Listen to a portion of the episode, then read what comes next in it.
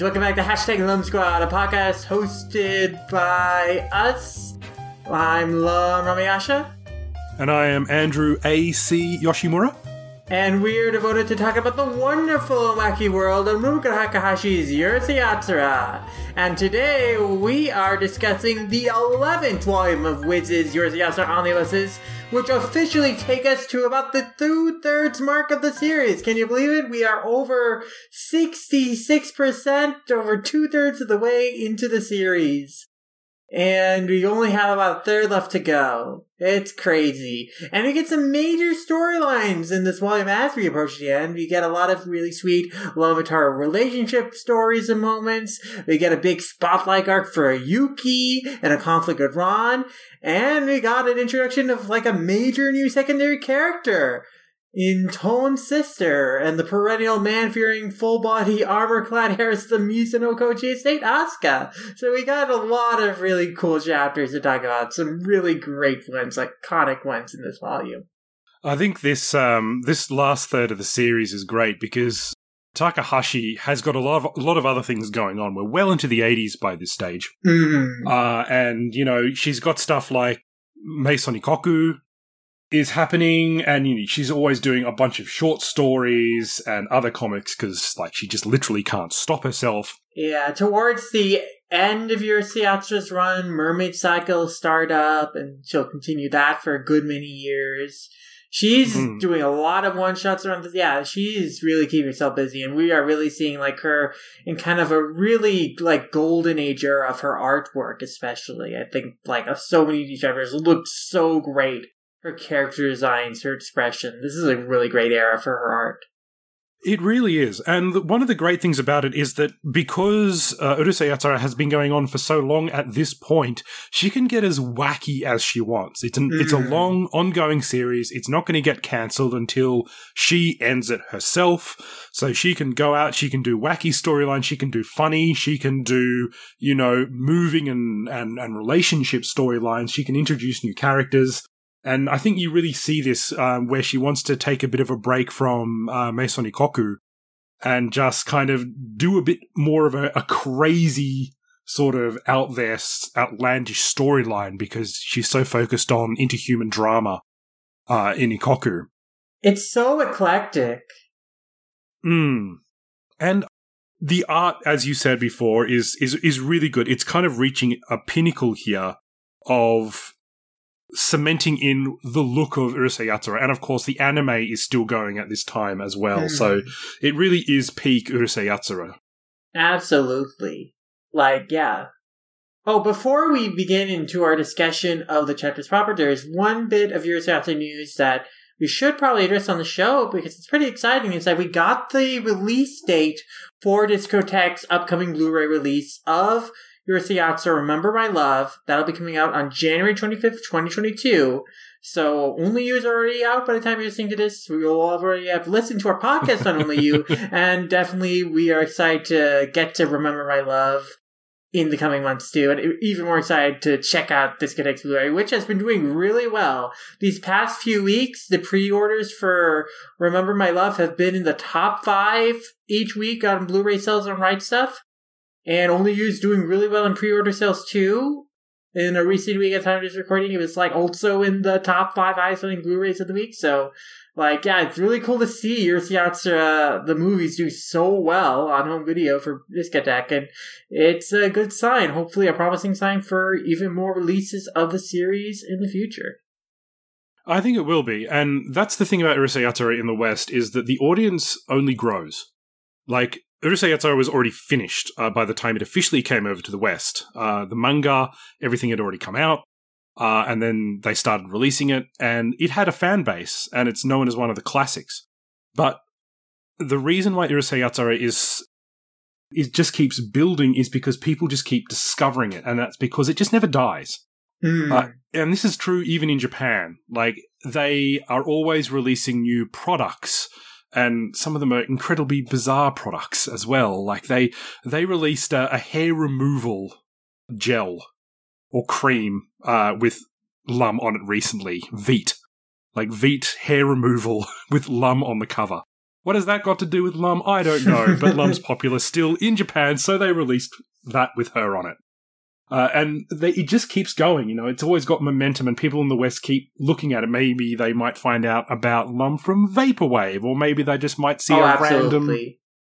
random, like a random clip on YouTube or something like that. They go, oh, what's this? This looks really fun. And that's why the audience in the West is forever growing with Urusei Yatsura. The more anime fans you get, and especially retro anime fans, the more Urusei Yatsura fans uh, are going to Yeah. start popping up, which I think is great.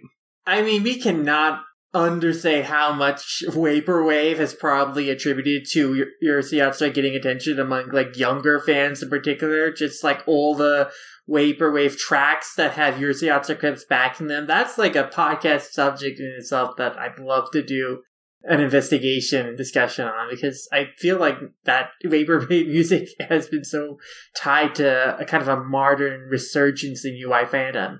That alongside, of course, these new volume releases, of course, these new Blu-ray releases, I think we're seeing a lot of more people discover Urusei Yatsura than even 10 years ago when, like, I got into it, you know, just discovering the opening on YouTube. I think now even more younger fans are discovering because now, like, it's, you know, even more prominent in various aspects of, like, social media and also more easily discoverable if you go into stores.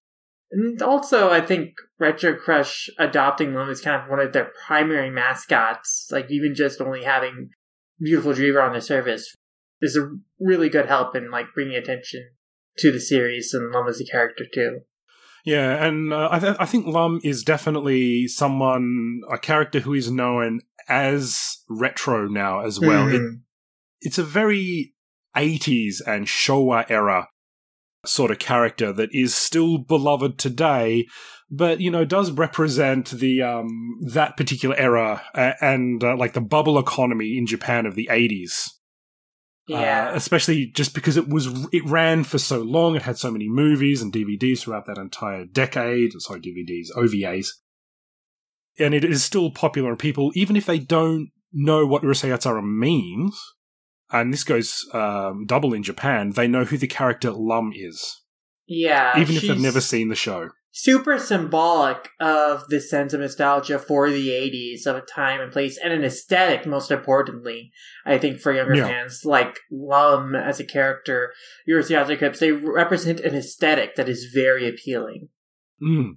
And that's exactly why they use it for Vaporwave. mm-hmm. And I, yeah, you're right. We should do an, an episode on Vaporwave. We're going to have to get a specialist in. I think I know a couple. oh yeah no on on Twitter. Unfortunately, I am not a specialist in this particular area. I mostly listen to jazz, so that tells you how up to date I am in the modern music scene. hey i love some good jazz too i mean there's some great tracks in the uy soundtrack especially but Yeah, yeah that's true. Mhm.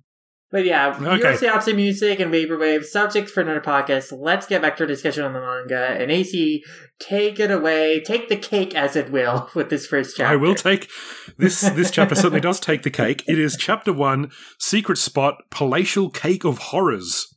Uh, basically, um, to summarize this chapter, uh, everyone is invited to uh, a big shindig at uh, Mendo's house for Christmas. Uh, Ryoko gets wind of this, uh, and as Mendo reveals a giant skyscraper, colossal sized uh, Christmas cake, it's revealed that Ryoko has planted landmines all throughout the cake.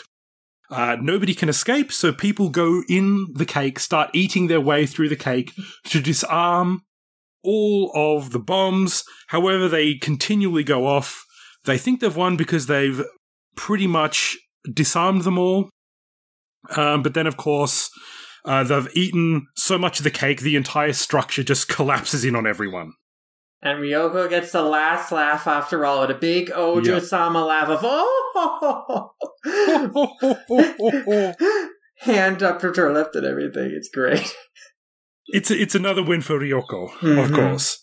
So this is a this is a fun little Christmas chapter. Um, you can tell that it, it definitely is taking place around Christmas time. Uh, the front cover um, of Lum in some overalls with a with a nice Christmas esque winter sweater and bow Mhm. tie is uh, is is quite a lovely visage. Yeah, it's a good look. Ryoko's uh, scheming in this chapter is, is also quite funny.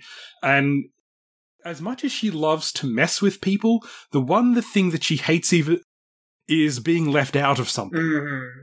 And that's why she messes with people, because she's a bored, rich, you know, teenager. So, of course, she's going to use all of her resources to mess with her brother who didn't invite her to her party or, you know, let her partake in the cake or celebrations. I love her pettiness. If she can't participate, she's going to destroy it for everyone. so, Yep. so Ryoko.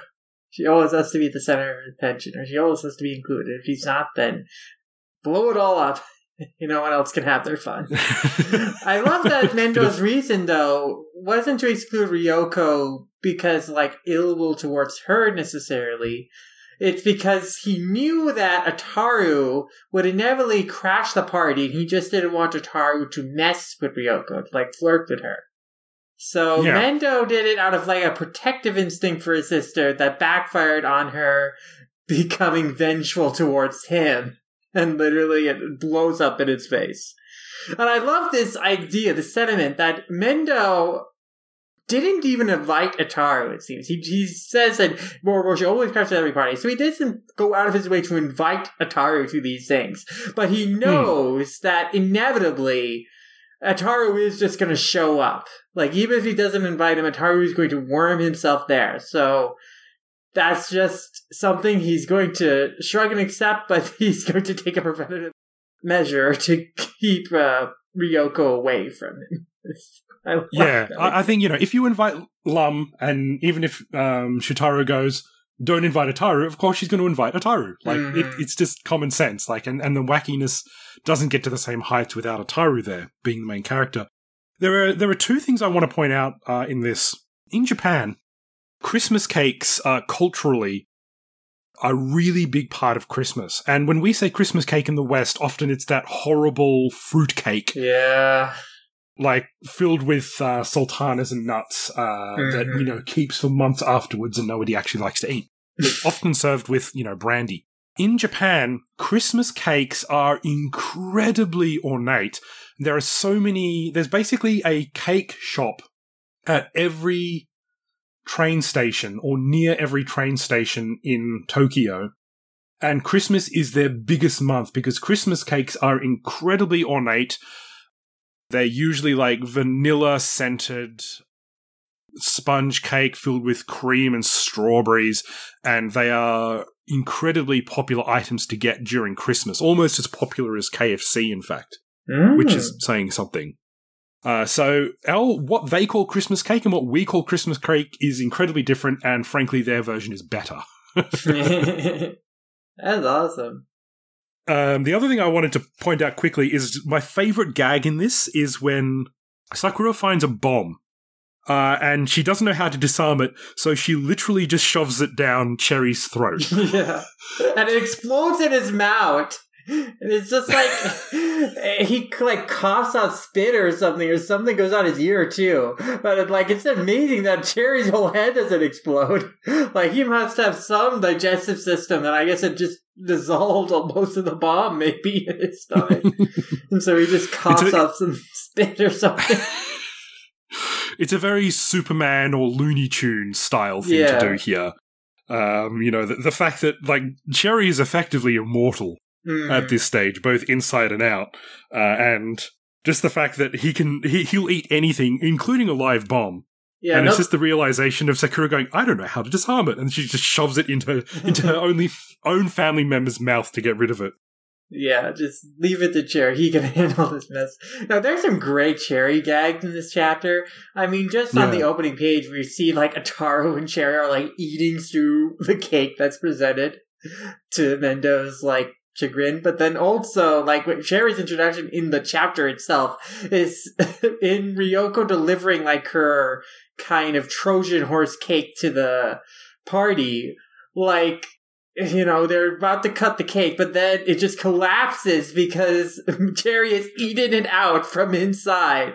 He's eating it through from the inside and that includes the letter that Ryoko had stuck in the cake. And then there's a great running gag. It happens twice in chapter where Cherry fakes people out, you know, on edge because of the bombs by like creating a large pop sound. The first time he does it, it's with a party streamer he shoots up. And the second time he does it, it's by opening a wine bottle that, you know, the cork pops out. And both times in uh, revenge for like him freaking them out. Like he gets hit over the head with a hammer, and the first time that it happens, it's Sakura hits him over the head. And the second time, it's Sakura, Ataru, and Kosuke. That's a great running gag.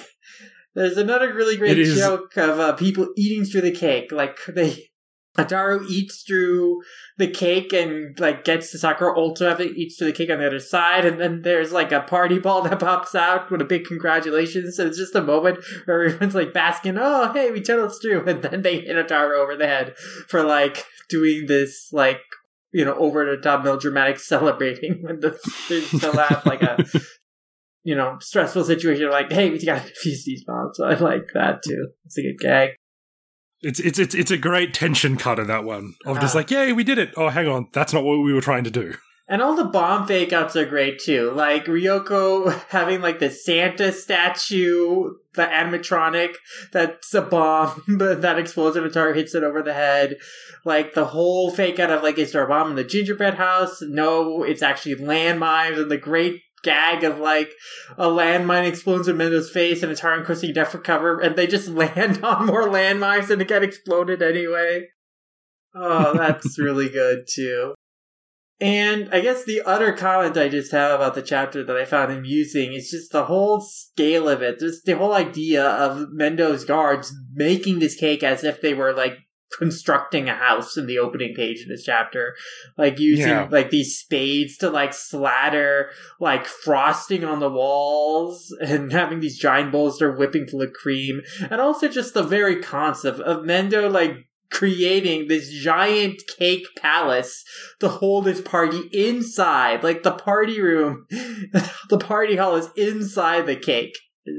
It's just so crazy in its like excess and pointlessness. I love how Ataru and Kosuke are not impressed at all. They're like, this is such a meaningless gesture. You're supposed to eat the cake. What point is just to create something so big and flashy if you're not going to eat it? It's just really, really, I enjoy that gag too. It's good, and there's some. There's it's just nice to see Kosuke as well, just mm-hmm. kind of mm-hmm. wandering out through through this chapter and, and being in cahoots with with Ataru yeah, I just will say that Kosuke, I think, does have some really prominent moments in this volume, like in a lot of chapters. Yeah. Really pronounces the character more than just being like Ataru's friend who like tags along at his schemes or will comment on things in the class. But speaking of the yeah, class, it, uh, oh, I was just going to say, yeah, I just I agree. Like anything that has a little bit more Kosuke in there, like he's not a particularly well developed character, and he's just kind of like Ataru's, you know, friend but I still really appreciate him because, you know, he does have his own personality and his own sort of drives in what he does, which I really mm. appreciate. He's not he's not just a clone of Ataru. Absolutely. I think we see that more pronounced in these chapters especially, especially in a chapter coming up.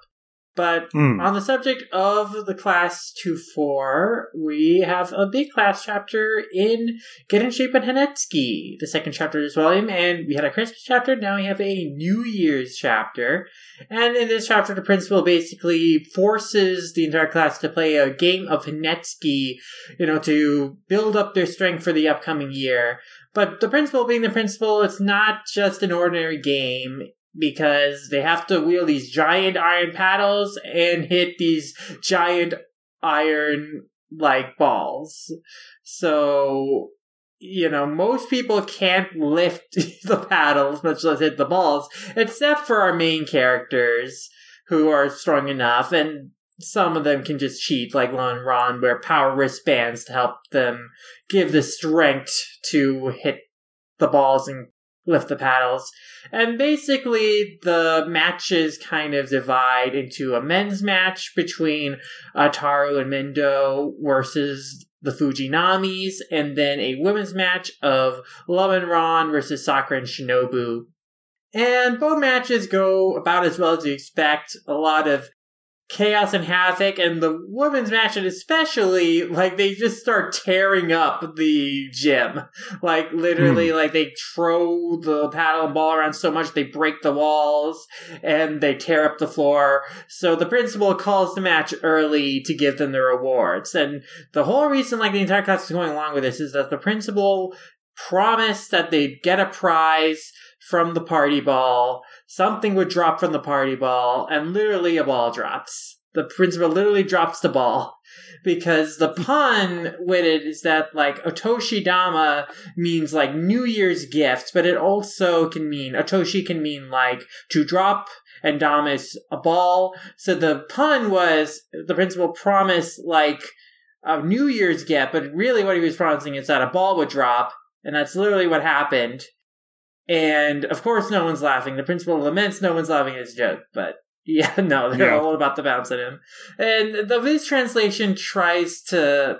It doesn't really quite explain it in the chapter. You have to read the end of chapter notes to get like the confusion was. Like the punchline doesn't quite work at the end of this chapter, but the rest of the chapter of like the chaos of like them playing the game of Hanetsuki is a lot of fun. I think. It is, uh, and I'm not even sure, without having footnotes within the chapter itself, I'm not sure how you could actually make this work. Uh, it yeah. is Japanese uh, love their puns, and in fact, like Urusei Yatsura, the title of this manga is a pun in and of itself. Uh, yeah. And it's actually quite frustrating sometimes, especially if you're trying to learn Japanese. But a lot of their humor comes from these puns yeah, for sure. I think one thing that comes to mind for me like how like I would have tried to make it work is that the principal could promise that you will have a ball with whatever's in the the prize the party ball.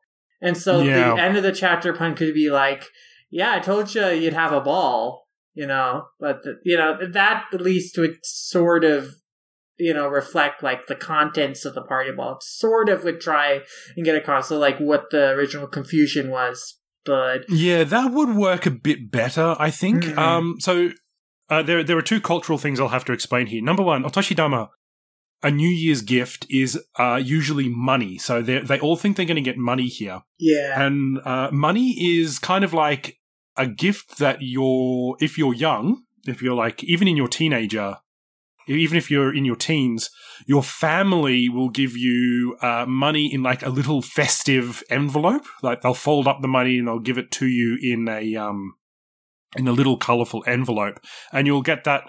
Hopefully, if you're lucky, from a lot of your relatives. So a lot of children in their teens kind of really appreciate this money because sometimes they have to live off it for a very long time. Like it's you know it's their it's their main source of income other than pocket money uh, often. Mm. So everyone thinks that they're going to get some money here, Otoshidama. The other thing is uh, Hanet, um, Hanetsuki? Hanetsuki, which I'm not going to explain what the kanji means, but it is um, it is a game that is not too dissimilar to ping pong mm-hmm.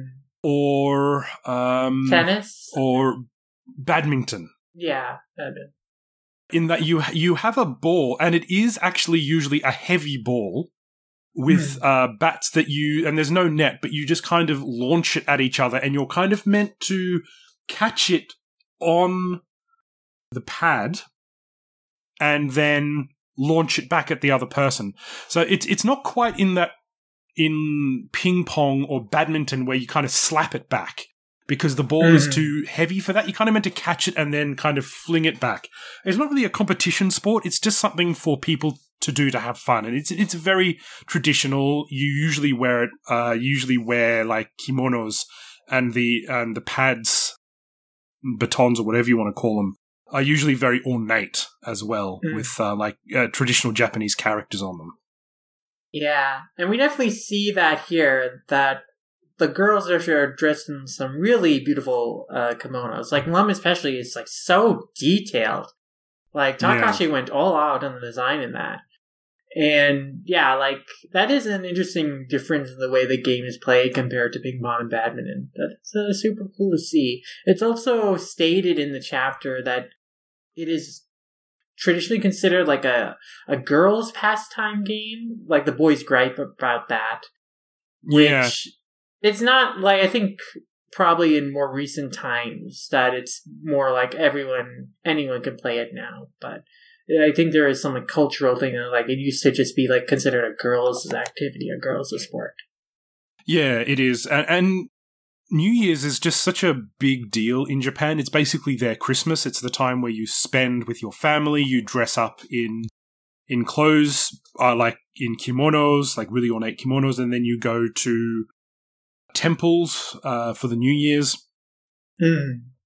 I have done that many times, although a lot of like you know because I'm still an Aussie. most of the time, I'm hungover at these places because New Year's Eve is still like a, a, a huge uh, party time in in Australia, especially because it's summer over here. So you, you've gotten all the, the drudgery of having to spend Christmas with your family out of the way. New Year's time is party time. You spend it with your mates. You have fun, and then you wake up incredibly hungover on New Year's Day. That's the rules. I don't make them up. I have a few notes on this chapter that I, I still oh, want Oh, sure, to sure. talk about.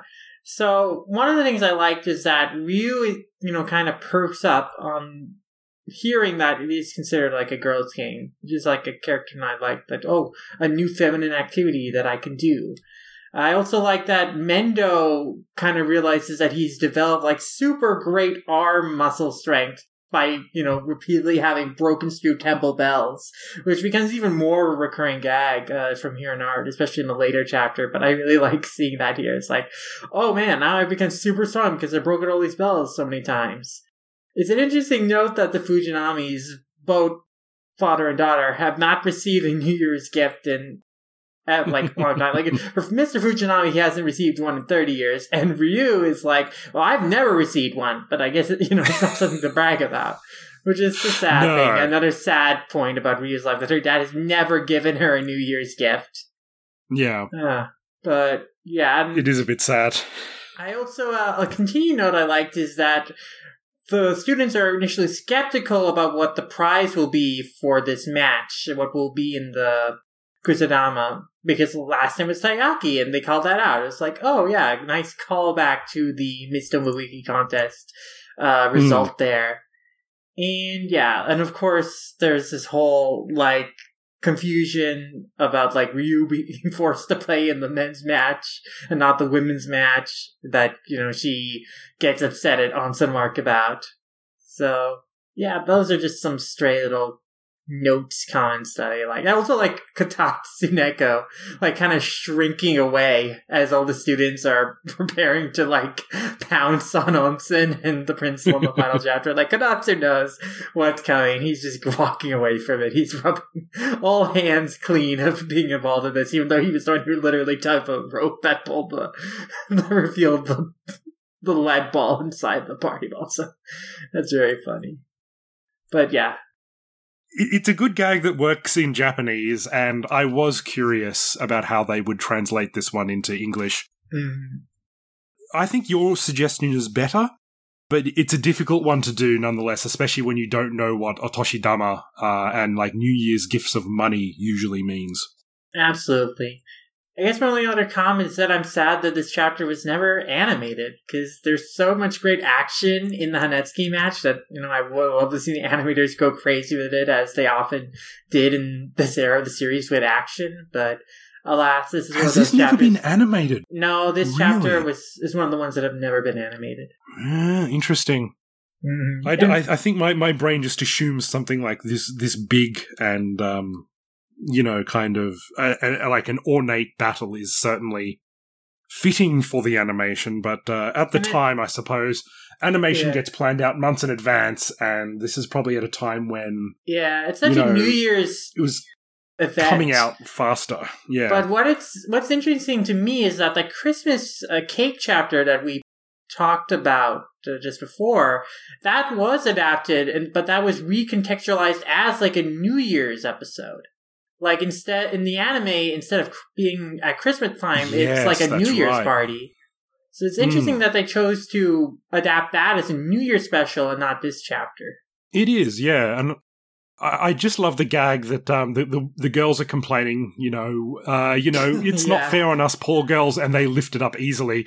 Like all the women in in Urusei Yatsura are OP effectively. Yeah, no, Sakura Especially and Shinobu Shinobu and Sakura. especially are like the strongest Yeah. characters. It's a big contrast too to Lum and Ran, who have to use the power wrist stance in order to Hmm. like, because they don't have like the physical strength in the same way. So it's kind of interesting that we have like this match between these, you know, Earth women and these alien women, and the Earth women are actually uh, much stronger physically. I think Hmm. it's like a cool detail. So now we're on to chapter three, the thorny road of the performing arts. Uh, you've got uh, Lum in a, in a nice little uh, one piece magician's assistant esque Mm-hmm. outfit here. And Yeah. basically, they're going to have a talent contest, so they're all practicing for class 2 4.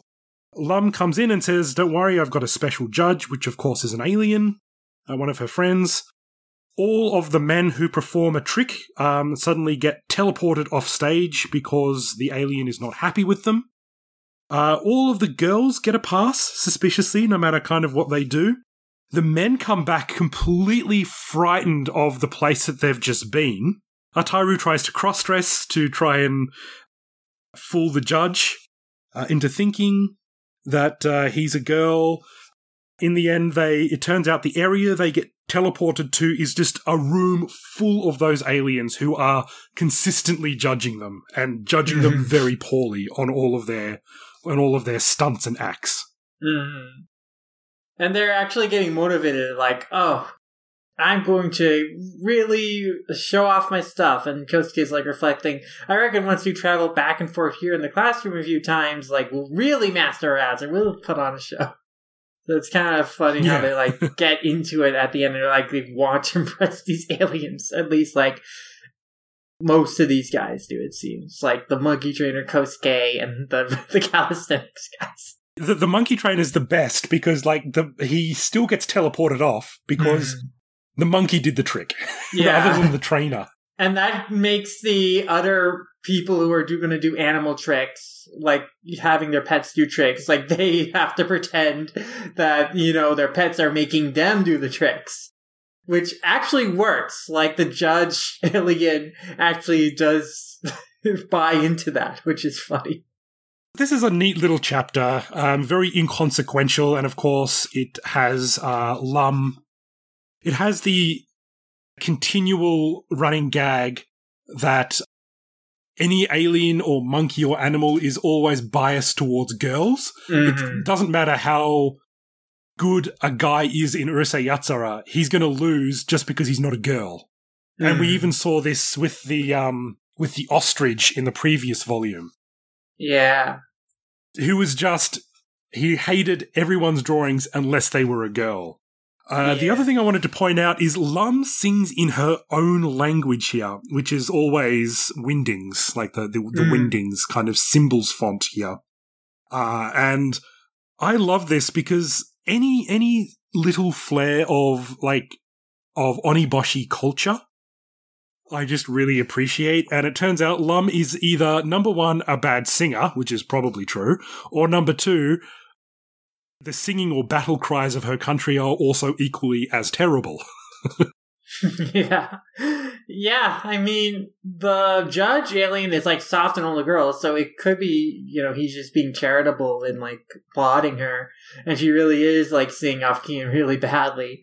But it could also be that she's actually singing really well in her own language, and it just sounds like interminable and super loud and obnoxious to all the Earthlings. So I, it I, I like to think it's a bit of column A and a bit of column B there, actually, Mm. especially when you see uh, like uh, Lum's expression in this is just kind of it's just kind of screaming uh, yeah. with her eyes closed. It's cute. Yeah. Yeah, there are some really good gags in this. This is another one where Kosuke kind of really stands out because he tries to do this magic trick with the cards, but both times he's given the chance to do this, he fumbles and slip the cards so fall out. you know, he immediately gets teleported. So I like that. Mendo tries to fun. use his, you know, break open the bell trick like to impress the judge, and it, it almost works. Like the judge is impressed, but then all the other boys Yeah. jeer at him and make the judge realize, or that oh, it's not really that special, or like either the judge realizes oh, that's not really a special trick, or like he feels embarrassed for being impressed at something no one else is, and he makes Mendo teleport. Either way, I think it's very funny. I feel the monkey is like, I feel like that's a clear homage or reuse of Jotaro and his character design if from the uh, Yeah, Musashi yeah, chapters. definitely. Like Mm. very similar coat, striped coat he's wearing, very similar design. So I like that little uh, cameo for him. And I like Ryunosuke's trick of like she's going to, you know, chop, you know, classic karate kind of performance trick of like chopping, you know, blocks with your bare hand. But she is so strong that she doesn't just chop through like the stack of blocks, but she chops through the entire wooden performance stage. It like splits in half under her. And because a piece of brick like hits the judge, she almost gets teleported away until Ataru like lifts her shirt up to, re- to reveal to the judge that she is a girl.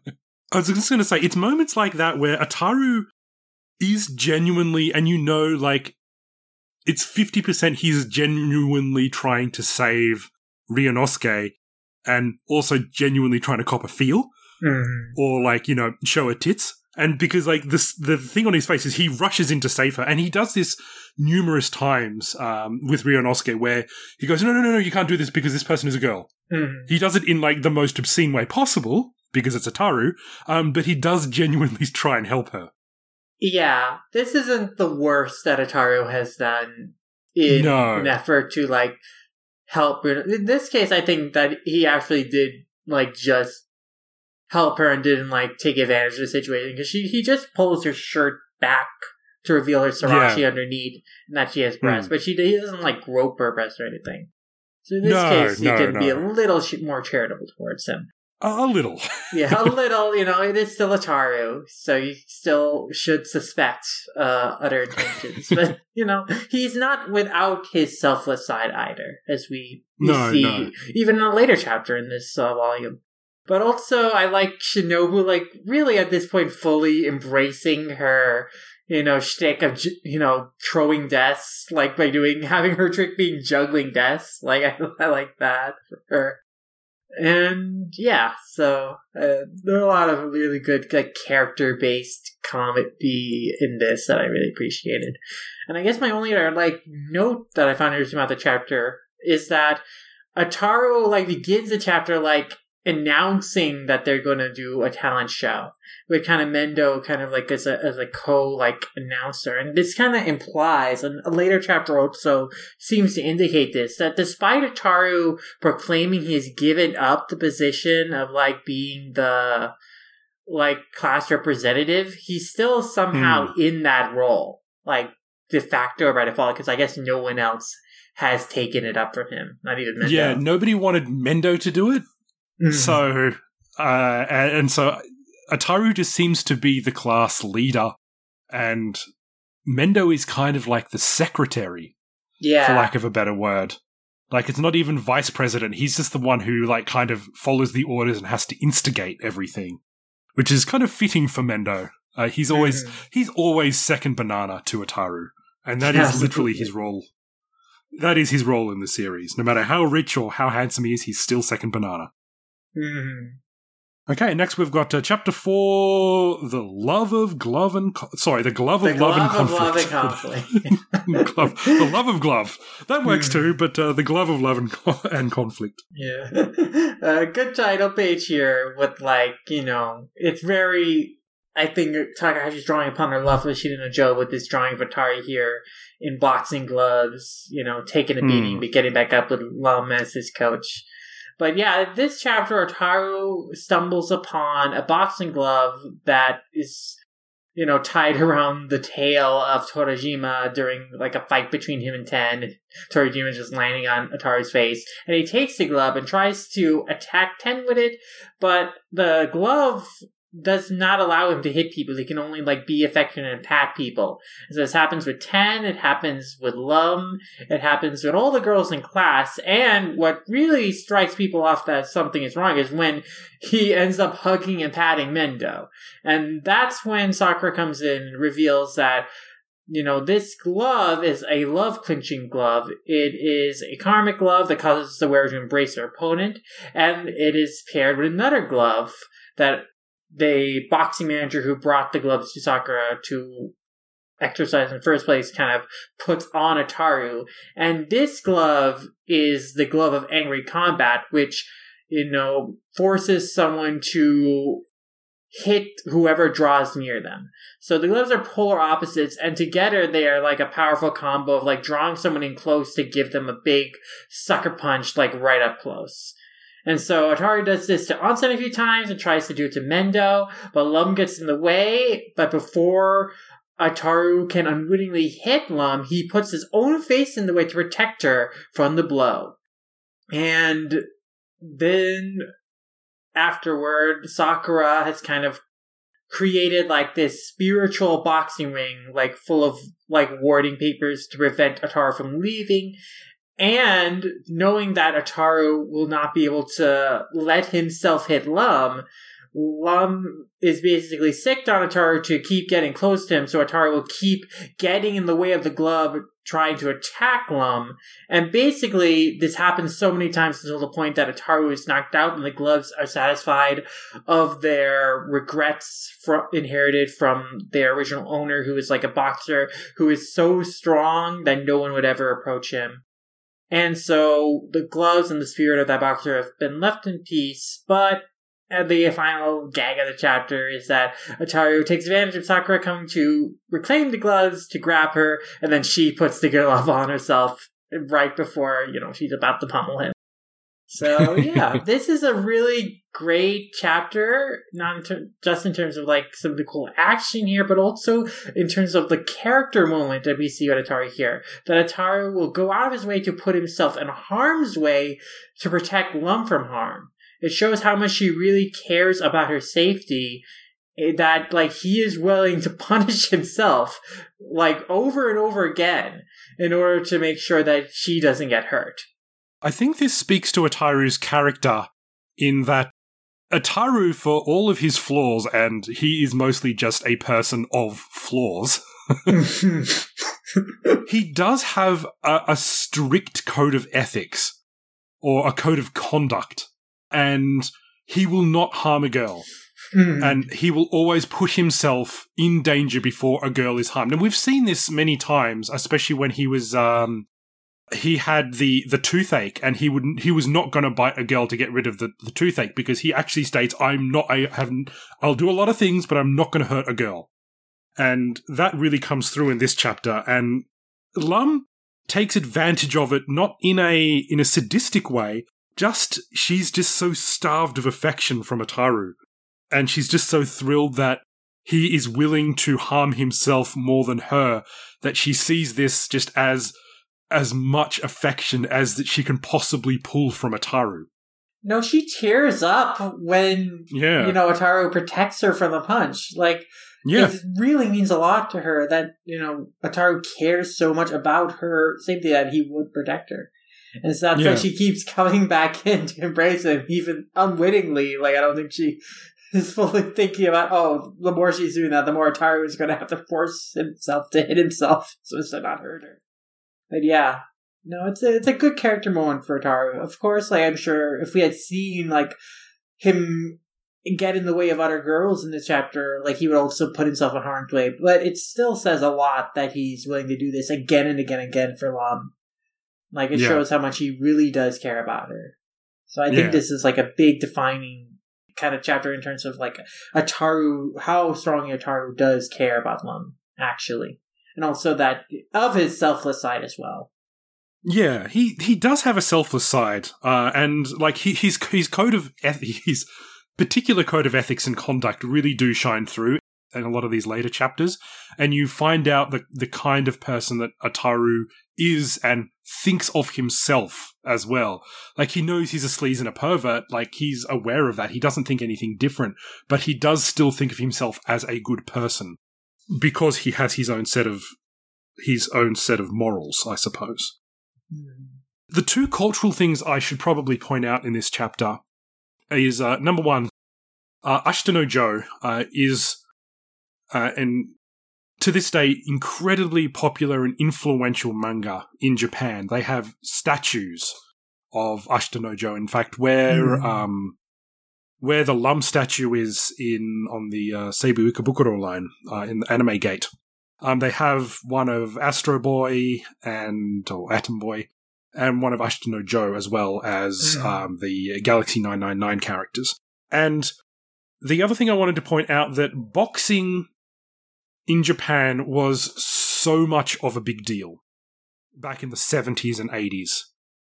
It was seen, and it's not as popular in Japan anymore, but back then it was it was seen as one of the, the height of sport, the height of, of two physically trained and toned men just pummeling the shit out of each other.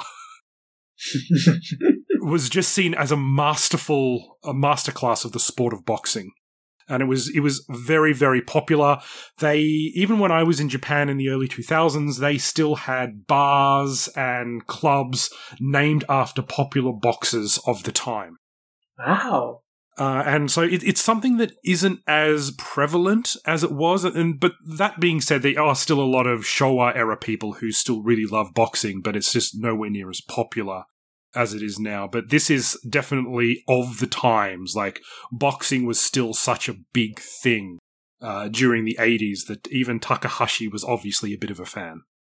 Oh, absolutely. In fact, there was an interview she did fairly recently.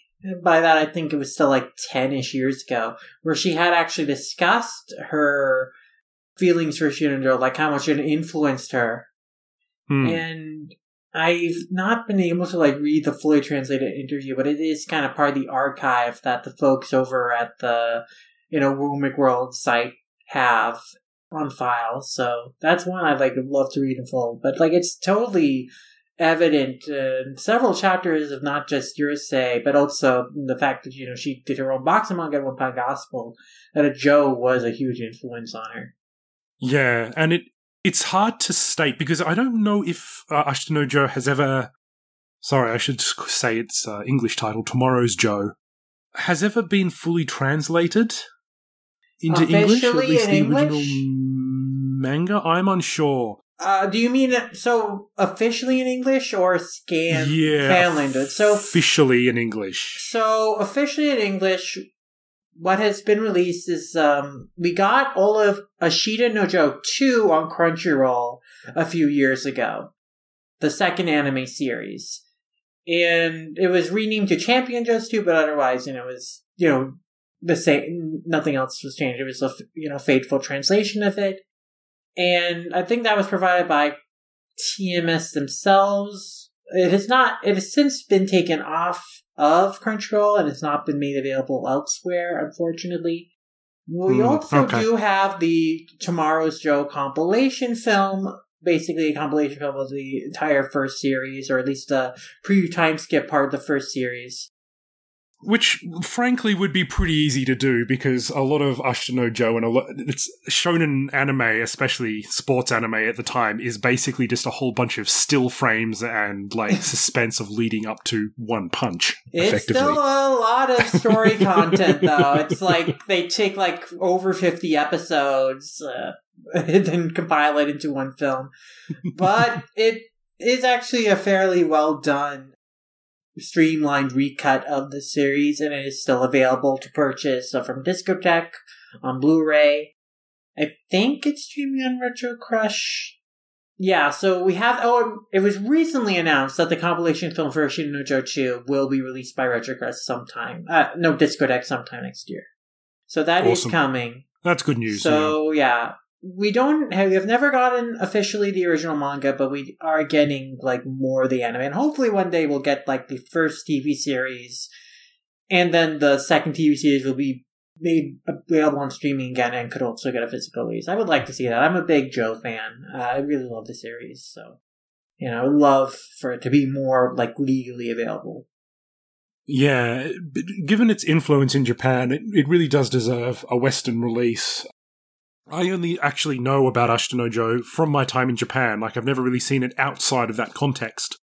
Uh, and everyone is Joe is one of those characters that everyone everyone in Japan knows, even if they've never read the manga or seen any of the anime or anything like that.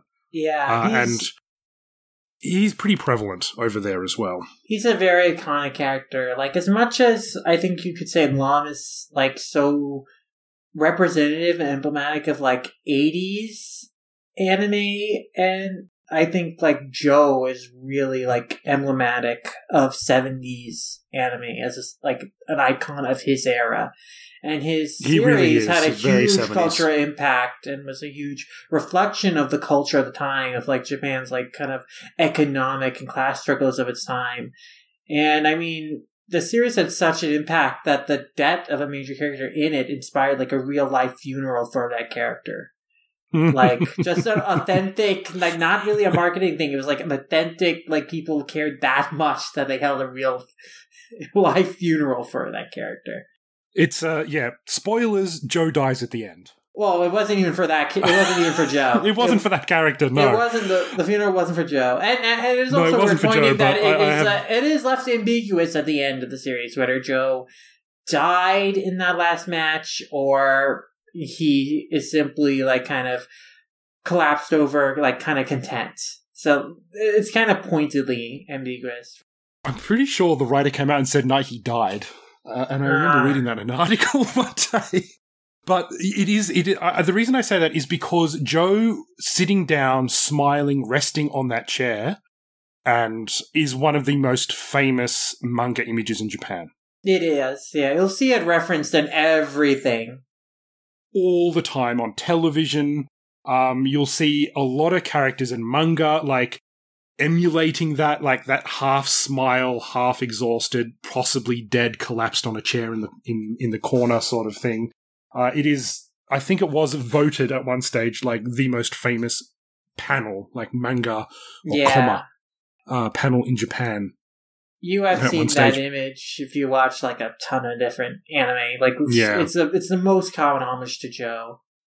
And a lot of shonen writers still reference Ashita no Joe today. Like it's it's still very very uh, very prevalent uh, within a lot of other people's works, like Dragon Ball and One Piece and stuff like that. hmm And you know this, my, I don't remember if we talked about it before when we discussed this chapter, but the Terror of Meow in the anime version, episode forty three uh, of Urusei Yatsura, that's a big like Joe homage as well.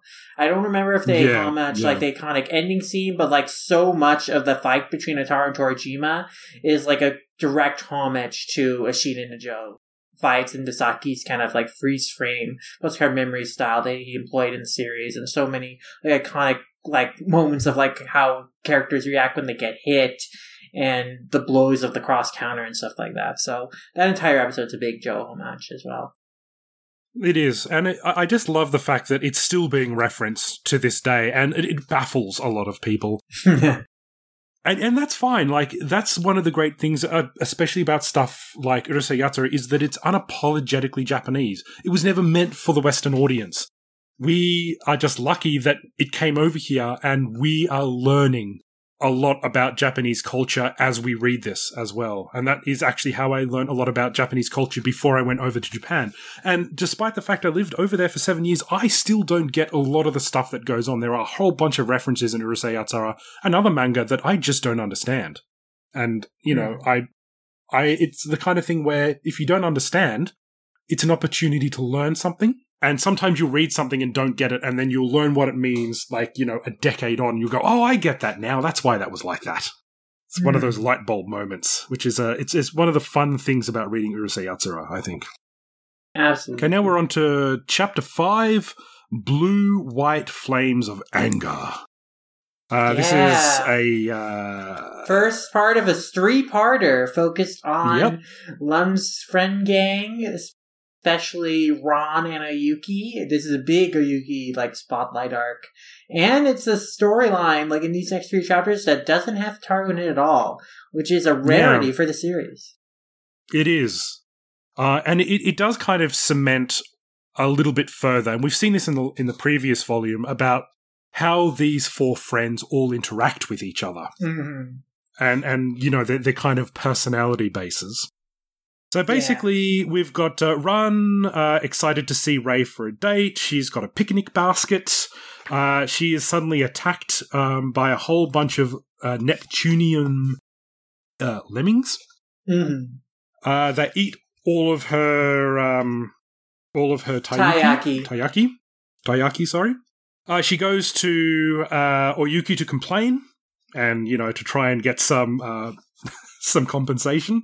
Oyuki is, of course, uh, apologetic, but uh, also starts getting a bit angry, which freaks Ran the fuck out.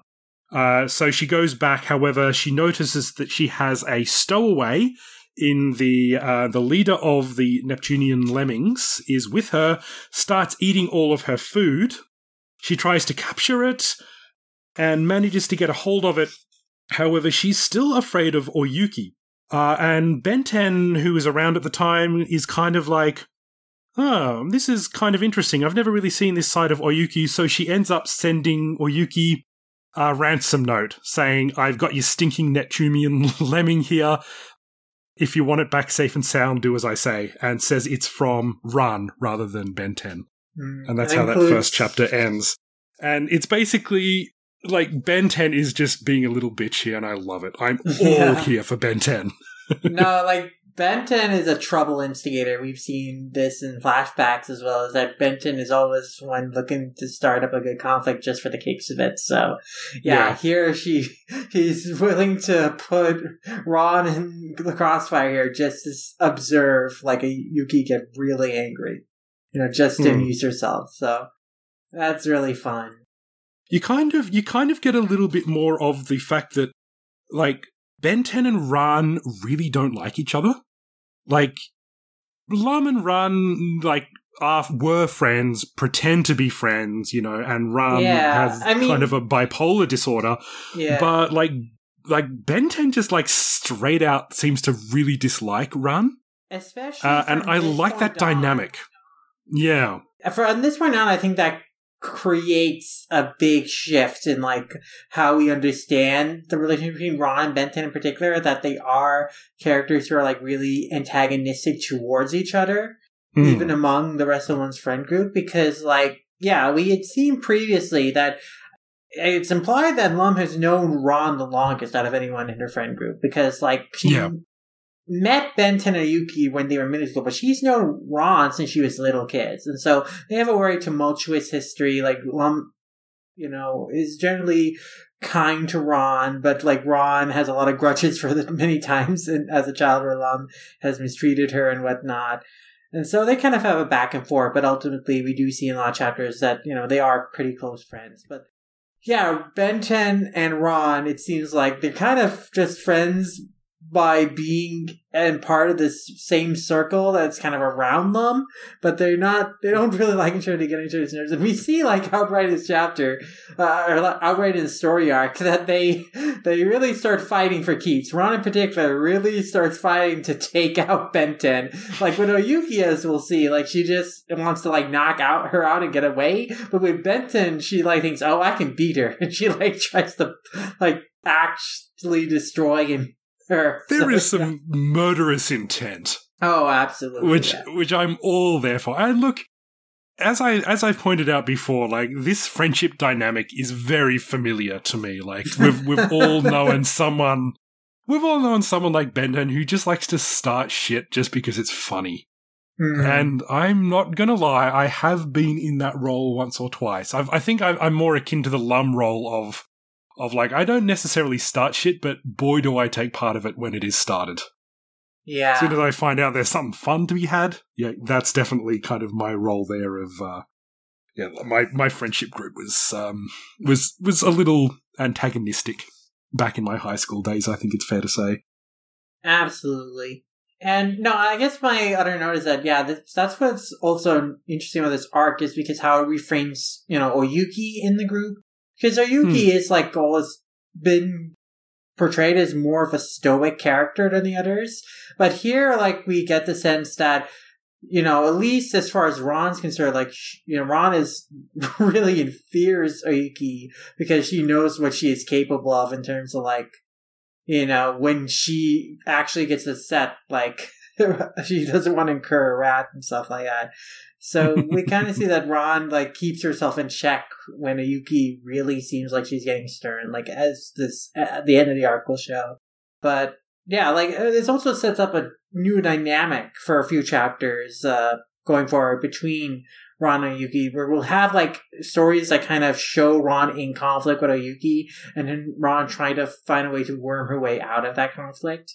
And then we also see Hmm. from this point on that Oyuki is portrayed kind of as someone who like has a lot of power over the others, and especially Ran. And so that comes into play. That she, she like the more manipulative spiteful, petty side of Oyuki, like the more passive aggressive side of her, also starts coming Yeah. out from this storyline forward, and especially in her dealings with Ran. So, yeah, And that that passive aggressiveness, like you've you've kind of seen her take a very neutral position before now. uh, in that like she'll she's happy to sit there and watch and she'll lie and say i told you not to do that even though she did no such thing and she she kind of revels in it her in her own way but she remains neutral so she doesn't get into trouble but here she becomes much more passive aggressive and from Mhm. these stories onward like you can you, you see that she's just stone fucking cold to her friends a lot of the time and absolutely. Yeah, I once again there are certain members of my friendship group when I was in high school where I could definitely say that person was the stone cold fucking bitch of the group. the passive aggressive one. I shouldn't name who he is. Uh, hopefully he'll never listen to this. okay, so next we've got the blue white flames of anger part 2. Yeah, I mean, speaking of that Ran Benten conflict, the courage of this is literally Ran holding a blade to Benten's throat while they're glaring at each other, which really uh, kind of sets up what you're in for as this chapter continues. But yeah, Ran is basically trying to get the fuck out of her spaceship before Yuki arrives, as she doesn't want to deal with an angry Yuki. But of course, Oyuki arrives before she can leave. So her next plan is okay, if I can't escape before she gets here, I'll at least knock her out and then make my getaway. So she tries to knock her out when she opens the door, but no, she brought her her manservant B-boy, the giant Yeti creature. So Ran accidentally knocked her out instead. And so like Ran has to come up with a backup plan of like trying to act friendly to Yuki by serving her mochi tea, and then trying to drug her with sleeping powder with the mochi, but unfortunately the lemming eats it instead and gets knocked out. So then Ran gets defensive uh, because she thinks she's being accused of, you know, drugging the lemming, and then tries to kind of push off all blame of like the lemming kind of hitchhiking in her basket and stuff like that. And so she gets very angry at Yuki and then just kind of ends up running away while still like, you know, scolding her. And Lum tries to explain the situation of like Ran being afraid of her for being angry. And then like Ran has sent one of her messenger dolls to make the peace, but of course it blows up in all their faces. It was uh you know, another Trojan horse kind of exploding doll of hers. And Benten gets exploded in the crossfire. Like, Lum and Oyuki got out of the way, but Benten got blown up, and so she gets mad and goes out to pay Ran back. And Lum and Oyuki, of course, accompany her.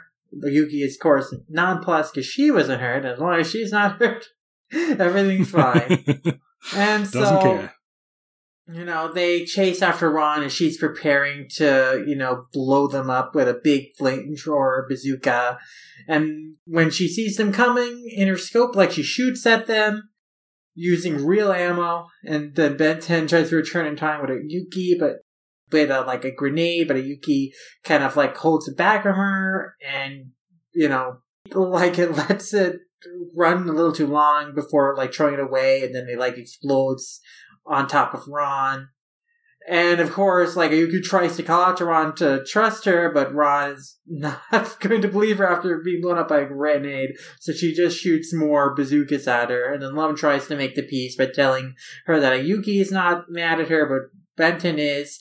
And that actually perks Ran up because Ran's like, oh, I can be Benten. it's not Oyuki, I can be Benten. So she waves a white flag to make the peace, supposedly. But when Benten comes down to greet her, she reveals that there was a blade in the flag and she holds Benten up a knife. And, holds the knife up at Benten's neck, you know, seemingly having caught her in your trap. And then, like, Oyuki's like, ah, oh, let's just let's see how this plays out. Like they're not too Yeah. concerned what'll happen in this fight between their friends. So I guess they don't get. This um this middle chapter is is really fascinating. There's a lot of callbacks Oh yeah. to Ran's sort of uh, mischievous tricks. Mhm. Uh, you know, she's more than a one trick pony, but she doesn't seem to be any more than like a three trick pony. You know, she she's got her hidden weapons, she's got her drugs, and she's got uh basically running away, and that Yeah. and her like your high explosives. yeah. And she kind of like she kind of pulls everything out of her bag here that you've seen in previous chapters. oh yeah, bazookas, the exploding messenger dolls. Yeah, Hmm. all her signature highlights. She's really throwing everything at Oyuki, and it's not working at all. And I, I just love the fact that okay, maybe it's just time to run away. Mhm. Uh, and there is something.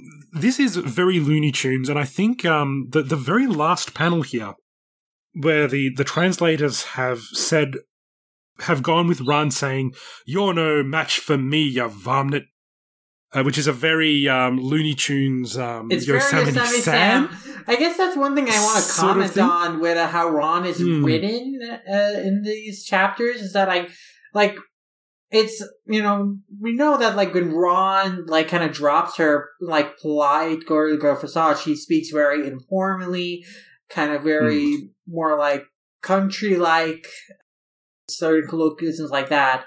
I kind of feel like using words like varmint might be a little It's a little on the nose. Yeah, it just it calls back to a dialect and a type of like person, like a like really like Western country kind of person, like a Yosemite Sam type. That I kind Hmm. of don't see Ran as being, like even with her background, like even thinking about like oh if she the idea is that when she like kind of gets mad she kind of drops like her polite affect and speaks more like locally like she's a person from the country like i feel like even then that's a little much because i wouldn't see like you know someone her age would be using kind of a lot of the words that she kind of drops in this Yeah. uh, in these chapters I understand why the translators went to go with this because it, it's so hard to translate the way that Ran talks as like a little polite lolly girl hmm uh, for most of the time when she's interacting, and then when she drops that facade, she's definitely like she's got more of a, a, country and very masculine sort of accent, Yeah. and it's it's actually quite rough, um, which speaks to the kind of upbringing that she's had. Uh, in the use that you know the, the the fact that she'll use trickery and stuff like that, and and the fact that it is very Looney Tunes, like all of these high explosives and dynamite and all that sort of stuff. I kind of get why they went with this, but like varmint is a word that I've only ever heard in Looney Tunes. Like as an Australian, there is no other context for that. Like it's not a word that we use. And I've only Yeah. ever heard it in the context of like 1940s and 50s, like Bugs Bunny animated features. Yeah, I mean, she also uses like tarnation earlier. as yeah, well, and, that is also another word that's Yosemite like- Sam. Yeah, Yeah, no, I like. Yeah. I, I get that it's difficult to to use different language to portray how she really thinks, like when she's being angry or a normal person, and how she drops the facade. I think it gets the point across, but it also doesn't seem quite right either. Yeah, it just feels a little old fashioned. Like these are words that you really only see like characters that are written as like kind of old cowboy western Yeah. country types like say, which I mean again, I, the idea is like Ran is supposed to be speaking like informally, like she is like kind of from the country, but like that's kind of like just too old fashioned. I think even for her, like based on like the time period. Yeah. I'd, I'd really have to get the original translation to read out what they say here. And like, my wife is actually from the country. Like, she's from a, a particularly rural part of Japan. Hmm. But uh, there ain't no way she talks like this either. and none of the none of the men, like none of the men in that area talk like this either. So it's, I think, in the Japanese translation, it's a lot more subtle. But Hmm. it's hard to kind of work that into a translation. So I get why they've done it. It's not it's not the best way of going about it, but it gets the point across. It's it's a bit hammer-headed, but there you go. Um, so we've got the chapter seven, blue, white flames of anger, part three. This is the final chapter here. I just want to point out the cover first of all is that it's got Oyuki, and then you've got a chibi version of Lum, Benten, and Ran, which is kind of saying that you know, like Oyuki is the main focus here, like, and everyone else is kind of acting like children. Mhm. I love that, yeah, implication. Yeah, by chibifying the characters, yeah, it does portray them more childlike compared to like the more like demure, mature looking Oyuki in the cover page. That is really clever. Mm. I also think it's very cute seeing Benten Chibi Benten chase Chibi Ran. and Chibi Ran's Yeah, little pouch. Chibi Benten is, is, is very cute. It's it's always like that that little five year old troublemaker that we've all known. Mhm. Probably my daughter in this case, actually. So this chapter is basically it starts with a fight between Benten and Ran. There's a there's a bit of sneaky attacks. One of the great things here is that Benten figuratively and literally lets her hair down, Mhm. which is kept up by a, a, a chain. Uh, there's more of a fight that ensures Benten is usually seen to have the upper hand. Uh, however, Ran begs for her life and then, of course, cheats. They all end up going back to uh, the UFO, and then they find out where the lemming was, and Oyuki starts giving the lemming a lecture, and that's when you see the terrifying power of Oyuki, even though she doesn't seem physically angry, her powers just go out of control and start freezing everything, including ice spikes that will just suddenly shoot out of the ground, potentially endangering all the life around, and everything is just frozen. Despite the fact that she doesn't seem angry, and she's not angry at anyone in particular, her powers are so out of control that everyone suddenly sees why Ran was so afraid of Oyuki in the first place. Mhm. Uh, so this is a this is a, a great a great conclusion to this three part story, and you find out that Oyuki is still the mature one, and she doesn't lose her cool, pun intended. you know, she she is still well within. Uh, you know, like she she doesn't get angry. It's just that when she is so annoyed or she's lecturing someone, uh, her powers just basically seep out in a way that is dangerous to anyone within the local vicinity. Yeah. No, and it is like a creepy visual of like her in the ice spider web. You know, like a s hmm. literally to entrap the lemming. Like she has created like these icy spider webs that have like these icicles that you know drop out from it and like are so sharp like they can crack the floor. And yeah, they just sh- shoot up like these ice spikes all over the, the floor, like as she's trying to prevent like the target of her ire from getting away. And it's indiscriminate too because it also catches Benten and Ran Lana Crossfire and we see the panel of like both of them being pinned against the wall from the ice spikes. Like ice spikes are literally going through Ran's hair and dress.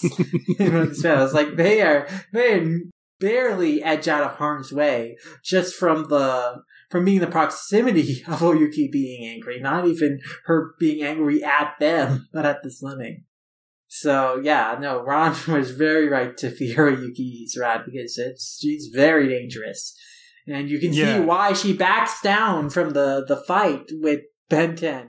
What makes her back down is like Oyuki saying that if she doesn't shop, she'll get angry. Like, and that's enough Yeah. to make Ran like just like give up and be, you know, docile. So yeah, It, and it is why. interesting watching Ran uh, curtail to someone because even in the fight against Benten, and I love this fight, like it, it, it's incredibly action packed and it's just fun because Benten just wants Benten just love wants to brawl basically. You just you just get the feeling that she just wants a good barmy, and Ran is just pulling out all of these trick after trick after trick, grenades, bazookas, trying to drain her youth and all that kind of stuff. And Benten just just fucking wants to pummel her. yeah, And I, I just love the visage here.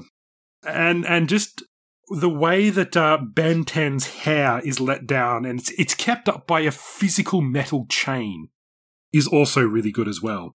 She takes the chain out of her hair to reveal that she actually has, like, you know, back length, beautiful flowing hair. And the chain that she keeps up there is literally just a spare weapon. Yeah. It's really cool that she uses it to like catch Ran's sword to like Hmm. neutralize that as a threat. And of Yeah. course, Ran pretends to be like the girly girl and cries and, and begs Mhm. forgiveness and then pulls a, a grenade out from under her skirt. Very emotionally manipulative. Like she tries to use all sorts of cheap tricks in order to catch Benten off guard in order to just explode her. Deal a vision blood. I love the sequence of like them fighting in the forest too, like hiding behind the trees. Ran using the hammer blammer to blow up a tree. it's really cool. Like there's some really cool action beats in these past two chapters and this fight between Ran and Benten in particular. I do love the use of mallets in Urusei Yatsura. Mm. Uh, like we, we joke about hammer space, which is like the whole mallet thing is is actually from uh, Looney Tunes, and has definitely been co-opted for um, for a lot of manga, especially in in Rumiko Takahashi's works. Uh, I think Akane uh, from Ranma ½ is probably the most famous for using Yeah. hammer space, just pulling a, a, a mallet out of nowhere. But but here, I, I do just love the visage of people, even if it's a small mallet or a small hammer. She still pulls it out and tries to basically murder Benten, and it like it chops an entire tree down, and she tosses it away after it's done. Like it's it's just funny because like like Benten's all here for a fight, but she just wants a fair fight. Like she just wants to like really go after Mm. Ran in a fair way and she's sick of the fight by the end because she knows she's not going to get a fair fight because you know she's either going to try a trick or she's just going to call her meanie and be emotionally manipulative Yeah. No, Ran is such a bad sport that she Yeah. makes fighting is so super unfun. But yeah, especially because like, like you say, Benten's in it for the love of a fight. Ran is just in it to win and get back at people who have wronged her. So, like, that's like what she, what the whole motivates her to fight Benten is like, the idea is like, oh, I can beat her. Like, yeah, she, Ran will only take fights she knows she can win. no matter what she has to do in order to win. exactly and i think i think you you pointed out the whole passive aggressiveness of oyuki is precisely how this chapter ends like she doesn't even know she's using her incredibly powerful like moisture freezing ice powers creating spider webs and, and, and spikes that are literally a danger to everyone without getting angry. And like, that's her way of lecturing someone. Like, she doesn't even realize she's doing this, which is like as passive aggressive as you can get. Hmm. Yeah. Okay, so now we're on to chapter 8 Transformation Spray. Yeah, we're finally getting Ataru and the rest of our, you know, Tomobiki High class classmates again after these past few chapters. So, yeah, and it starts off basically Ataru encounters Ten using transformation spray to disguise himself as various things, and Ataru convinces Ten to spray himself and he turns into Lum. Basically how the transformation spray works is that it turns into whatever you're thinking about. And Ataru basically tricks Ten into giving him the rest of the spray by basically scaring him as Lum. And then he tries to go out and hit on various different girls, uh, basically dressed as people they would be friendly to or like romantically. But if none of these chances really work out for him. Some of the most interesting interactions is that he tries to romance uh, Ryunosuke by disguising himself as Shinobu, and then do the same for Shinobu by disguising himself as Ryunosuke. So really leading mm. to kind of that Yuri shipping between them. But yeah, like he also, you know, well, he he also does this he doesn't want to transform into Mendo, so he'd rather transform into a girl to romance Shinobu than Mendo. But he also is not above like thinking Mendo to kind of like put kind of scapegoat Mendo for like you know landing on Onsen-Mark and getting in trouble. But basically, as a result of all this confusion uh, that Ataru's created through the use of transformation spray, you know, like everyone is kind of up in arms. There are a lot of people like angry at Ataru, no particular. A lot of people have kind of been confused by like thinking other people are interested in them, namely Shinobu and Ryunosuke and each other. And then basically, like, when Ataru comes to the class, Lum and charge at him, and Lum zaps the transformation spray, and it causes it to explode around the class, and so everyone turns into whatever they were thinking about.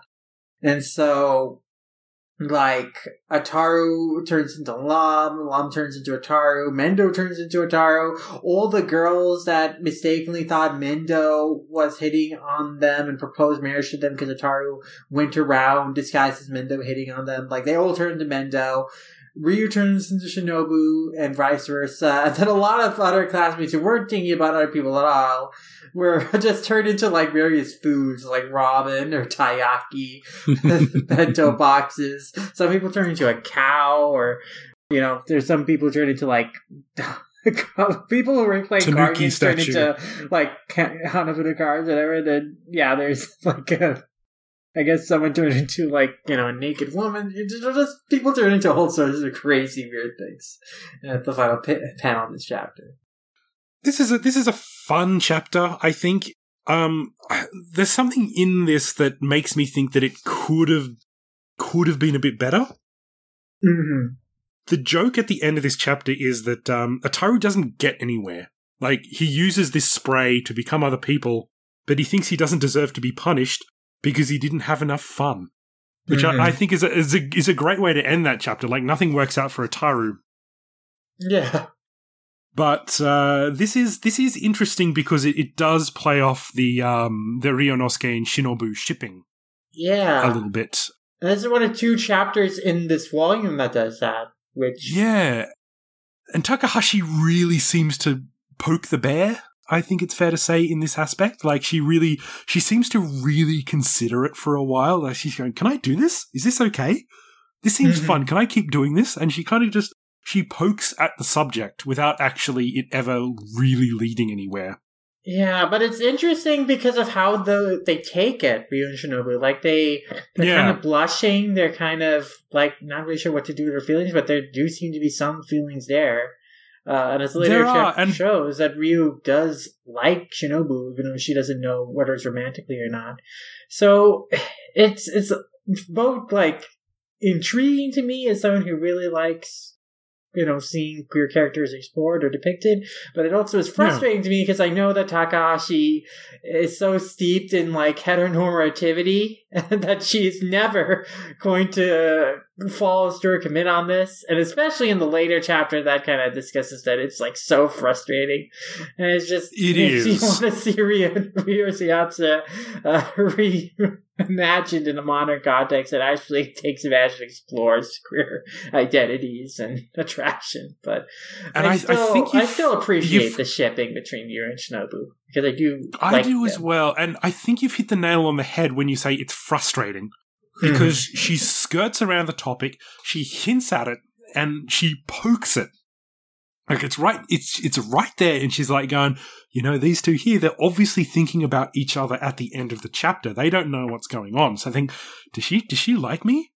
But I'm mm. not I'm not Yuri, am I? Wait, am I? Ooh, I don't know. And unfortunately, in Showa era Japan, there's just not that much of a context to say, you know, these people are queer. Mm. And Takahashi really does seem to like to want to move around the subject and explore it a bit more, but either she just doesn't have the chops to do it, or she doesn't know how to go about it, or she just plays it off for comedic reasons. And I think that's why it's frustrating, is because there's just never, there's never a big payoff there, and it would have been nice to explore that relationship a little bit more, but she never just quite gets it together there. But yeah. Uh, yeah, Ataru just doesn't have enough fun in this. Like he he tries to go whole hog, and I, I think Ataru really could have if the if the focus was on more of Ataru like trying to be Mendo for more of a chapter or yeah. be one other particular character, it could have been more fun. But instead, it just kind of like Ataru actually says at the end, "Ah, just doesn't. I, I didn't really have fun doing this. Like this was kind of a nothing event." Yeah, I I like the chapter uh, just fine. I think the ending gag of like everyone being transferred into what they're thinking about is really great, especially. And I appreciate the shipping moments, but I'm like, yeah, I think that what would have been really uh, put this over top was if like it played into Ataru disguising himself with Mendo and getting Mendo in all sorts of trouble more. I think yeah. that is where they're going to be more potential for like a lot of mayhem. So yeah, I feel like if this I don't remember if this was adapted. It probably was, but I don't remember. But I can't uh, remember off the top of my head. If it was, it wasn't particularly memorable.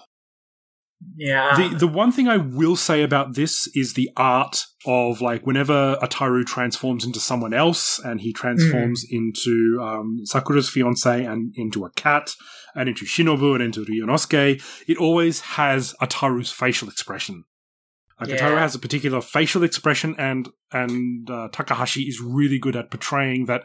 Even though this character looks exactly like who it's meant to look like, it's still got Ataru's kind of flakish kind of look about him.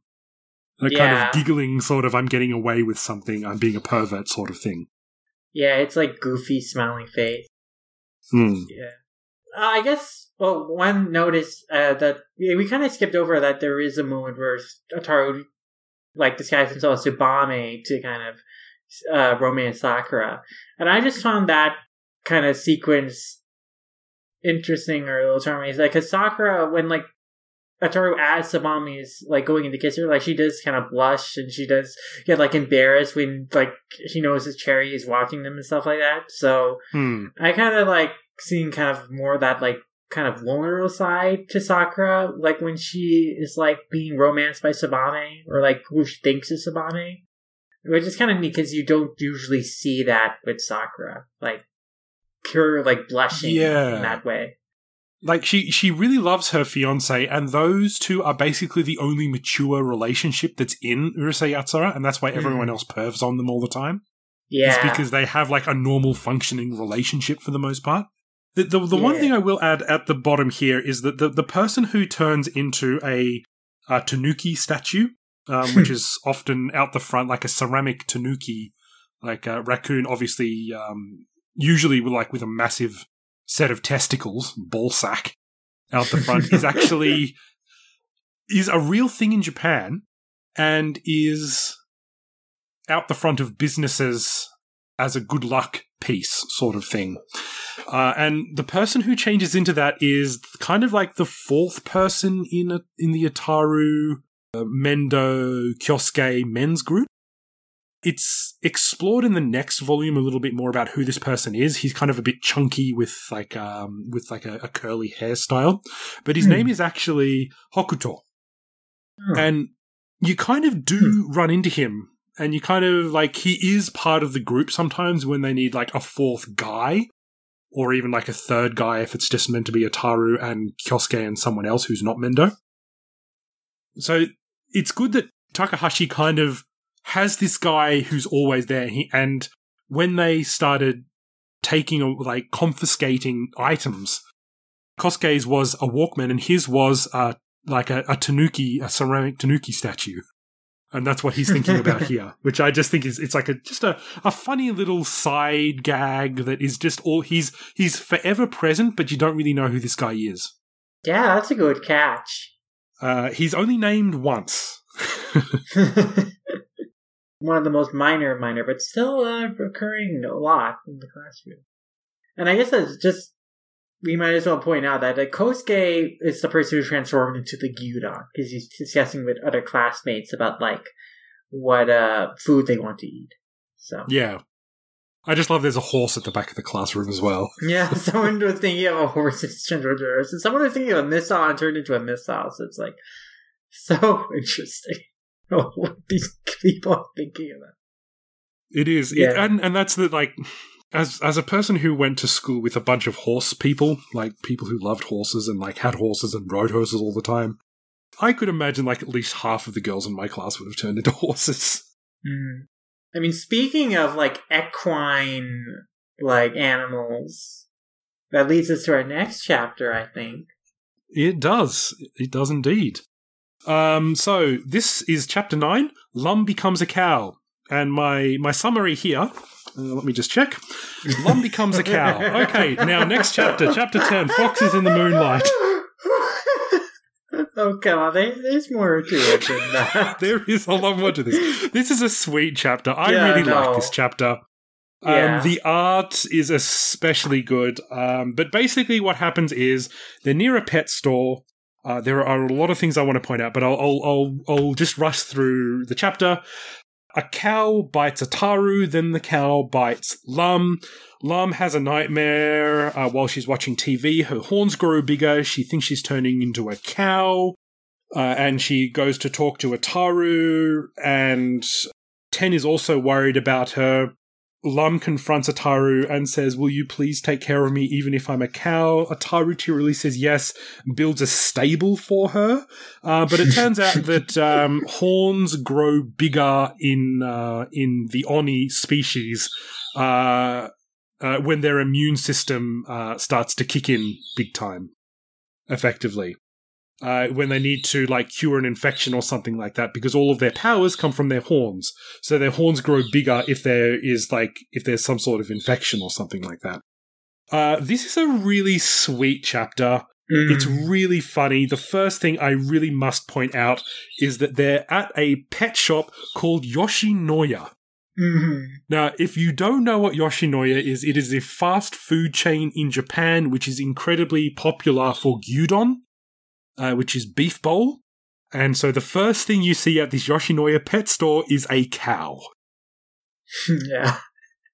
So it's it's it's very very funny. Like it's um it's an obvious play here. It's an obvious pun on on you know the fact that this pet store called Yoshinoya has a cow which is famous for beef. Yeah. the way the cow is drawn is just fucking hilarious. Like with that that that big tooth grin that will just suddenly bite people, Mm. And then it bites Lum, and Lum just electrocutes the cow. yeah. And there's there's so much great art here of like when Lum is dreaming. There's just like a cow laughing while there's like a cow version of Lum that looks a little bit like Ray. And I think mm-hmm. this like basically freaks her out in like a in like a vampire esque kind of way. Yeah, uh, because she's also like thinking about a vampire serial. She's like watching on the TV, but in Yeah. this one, it's like a humanish vampire, and it's like bites this alien woman who's like the alien woman like to us would look more like a fishy monster. But like when she is like bitten transformed into the you know vampire she becomes more like a human woman and she thinks oh no i'm hideous. And like all the the people around her like saying oh my god she's such a monster.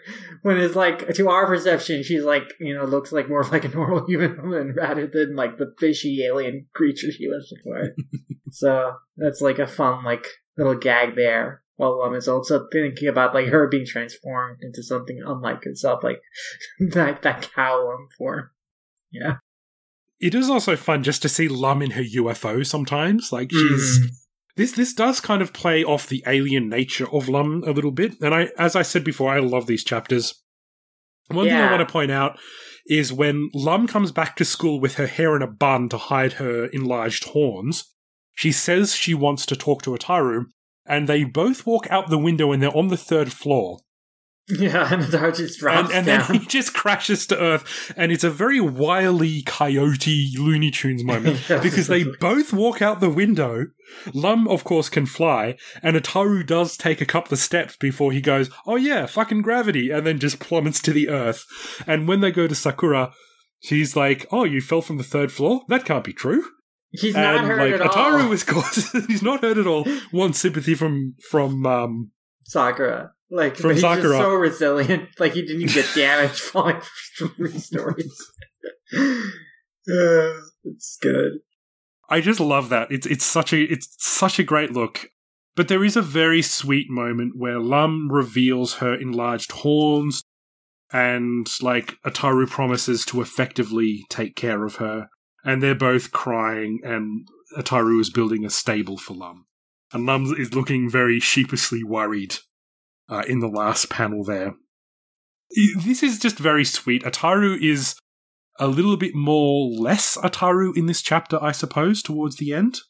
No, this is where Ataru's selfless side and the fact that he does actually care about Lum really comes out because he is clearly worried about her. Like he asks, Yeah, he really is. consent, Something is wrong. Like because Lum at first is not being honest with him about like what's happening. She just tells him, Hmm. "If I disappear one day and a cow shows up in my place, will you take care of it? Will you name it after me and take care of it?" And he's like, "Well, what's going on?" Like she tries to leave, and he like clings onto her and is like says, "Hey, you gotta explain this to me." And then like you know, that's when the horns get revealed. And then like at first he tries to console and saying, "You know, it's not like vampire rules. You don't you don't know for sure you're gonna turn into a cow." And then he's like kind of Hmm. he recognizes what he she was trying to do. That she was trying to leave and quietly turn into a cow instead of like right in front of her him.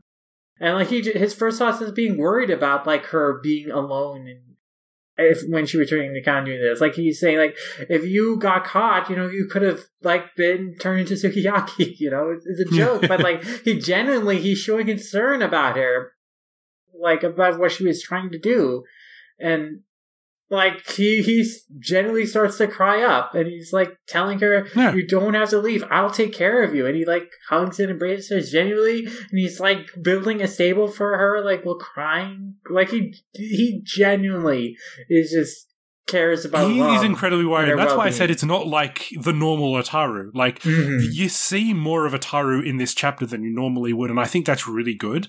Uh, and you've seen it in the previous chapter with the boxing gloves, but Ataru has this sweet side that is just shining through a lot more in these later chapters, I think. And it is just, it's not like there is a panel here where he just said, I like that skirt fluttering in the wind. But Ataru really looks, looks wistful and doesn't Yeah. look like his normal self in, in, in a lot of these panels. And I think that's really sweet and it, it, it really adds to his character. But it is a little bit out of character in that uh, Takahashi is trying to show that, yeah, like Ataru is a shameless pervert, but he's got this other side to him, and she's trying to bring that out a little bit more. yeah. And the the other thing I want to point out in this chapter is uh, you do get to see uh, Lum's dad, who is my favorite uh, B character in this, who is just basically on the screen saying, "Oh yeah, nothing to worry about. Like our horns are our source of of our power and energy." Um, so if a pathogen gets into our systems, our horns grow longer, and we already know this because when the horns drop out, Onis lose their power, and all their Mhm. power comes from their horns. So it's got, just got that little bit of of like alienese in there, which I really appreciate. You know, you're just reminded that yeah, Lum is an alien, like, and Yeah. weird things do happen to her, and not just because of her. Yeah, it's a cool new detail about alien biology, though it also makes you wonder. Like Lum said, she researched about like, you know, cases about aliens being bitten by cows, but I guess she didn't like do any research to, you know, find out whether like her horns growing in this way was like a common thing for Onis or not. Because it sounds like it is. It's not really a big deal. But like she she No. was so like tunnel vision, single minded focus, like specifically, oh, what happens if an alien is bitten by a cow? That she didn't think to look up, oh, what happens if I, as an Oni, my, My horns, horns grow, grow, in this certain way? Yeah. She knows so little about her own biology. It's Yeah. it's just fascinating sometimes. Ugh. the one last thing I want to comment about the, this chapter before we move on is like there's some really great expressions in this, especially like oh, there are. Lum's pain expressions of like grief towards the end when like her horns are revealed to Ataru. Like the the panel where like the hair bun is coming off and like the horn is being revealed. Like Lum's expression there, like the shock and horror of it all, all is like super and like is super affecting, but then also like forced her like tearing up, turning her Mm. head, like with the realization of like everything was exposed, and then like just her crouching down, like her hands and her head in her hands. It was like, oh man, and then It's very moving, like that panel. I think Takahashi just looked like she had a great time drawing this, like the the hair revealing, like the hair flowing. mhm. And it you know moving panels like this don't happen a lot in Urusei Yatsura, so it looks like she took a lot of pleasure in like sketching and drawing this out. yeah, these are some of the most mature, emotionally intense panels in the series Hmm. up to this point, and perhaps in the entirety of the series, excepting the last few moments of the the final chapter. So yeah, like it's it's really moving emotional stuff. But I also love Lum's expression on the very last panel of this chapter, like her look of like embarrassment is, uh, and also kind of dread almost, and realizing that oh she made all this big hullabaloo to Ataru, and now she has to explain to him that oh it's not a big deal after all. It's it's it's all good, yeah. And she does she kind of doesn't want to say it because he's making such an effort yeah. um, for her. The the other one panel I will point out here is like the way Takahashi draws cows in a non-series because Takahashi always when she draws like an animal character who's not meant to be serious, they always have this massive grin of teeth. Mhm. And there's this one where it's just a cow that just has a name tag that says Lum. And Ataru is petting it, saying, Oh, you sweetie pie. It's just such a fun panel. Like, just, just a fun, like, little drawing of Ataru and a cow, like, shaking its hoof, like, saying, Oh, you sweetie pie. With just, like, a, like a cow with a massive grin. I, it's just a fun sort of drawing to look at. very classic Takahashi goofy animal gag. I guess that's the only other panel I want to comment on, or little uh, visual joke I want to comment on, is that when they go to the pet shop, like we see that there's like a dog with a like a pipe in its mouth and reading the newspaper, and then there's a cat like eating out of a, a, bowl, a rice out of a bowl with chopsticks. And I just thought that's kind of funny. That we have like these very human acting animals in this pet store alongside like these other just like actual animal like domestic animals so that's just a fun visual gag i just want to briefly I think she had out. She just had so much fun writing this chapter. I think it, Mm. it, it's very sweet. It has everything that Urusei, you know, it's got the alien, the alien element. It's got the comedy element. It's got the the the, the you know the heartwarming element. It's just a, a fun, self-contained chapter of Urusei Yatsura. absolutely Okay, and- Next, we've got chapter ten, Foxes in the Moonlight.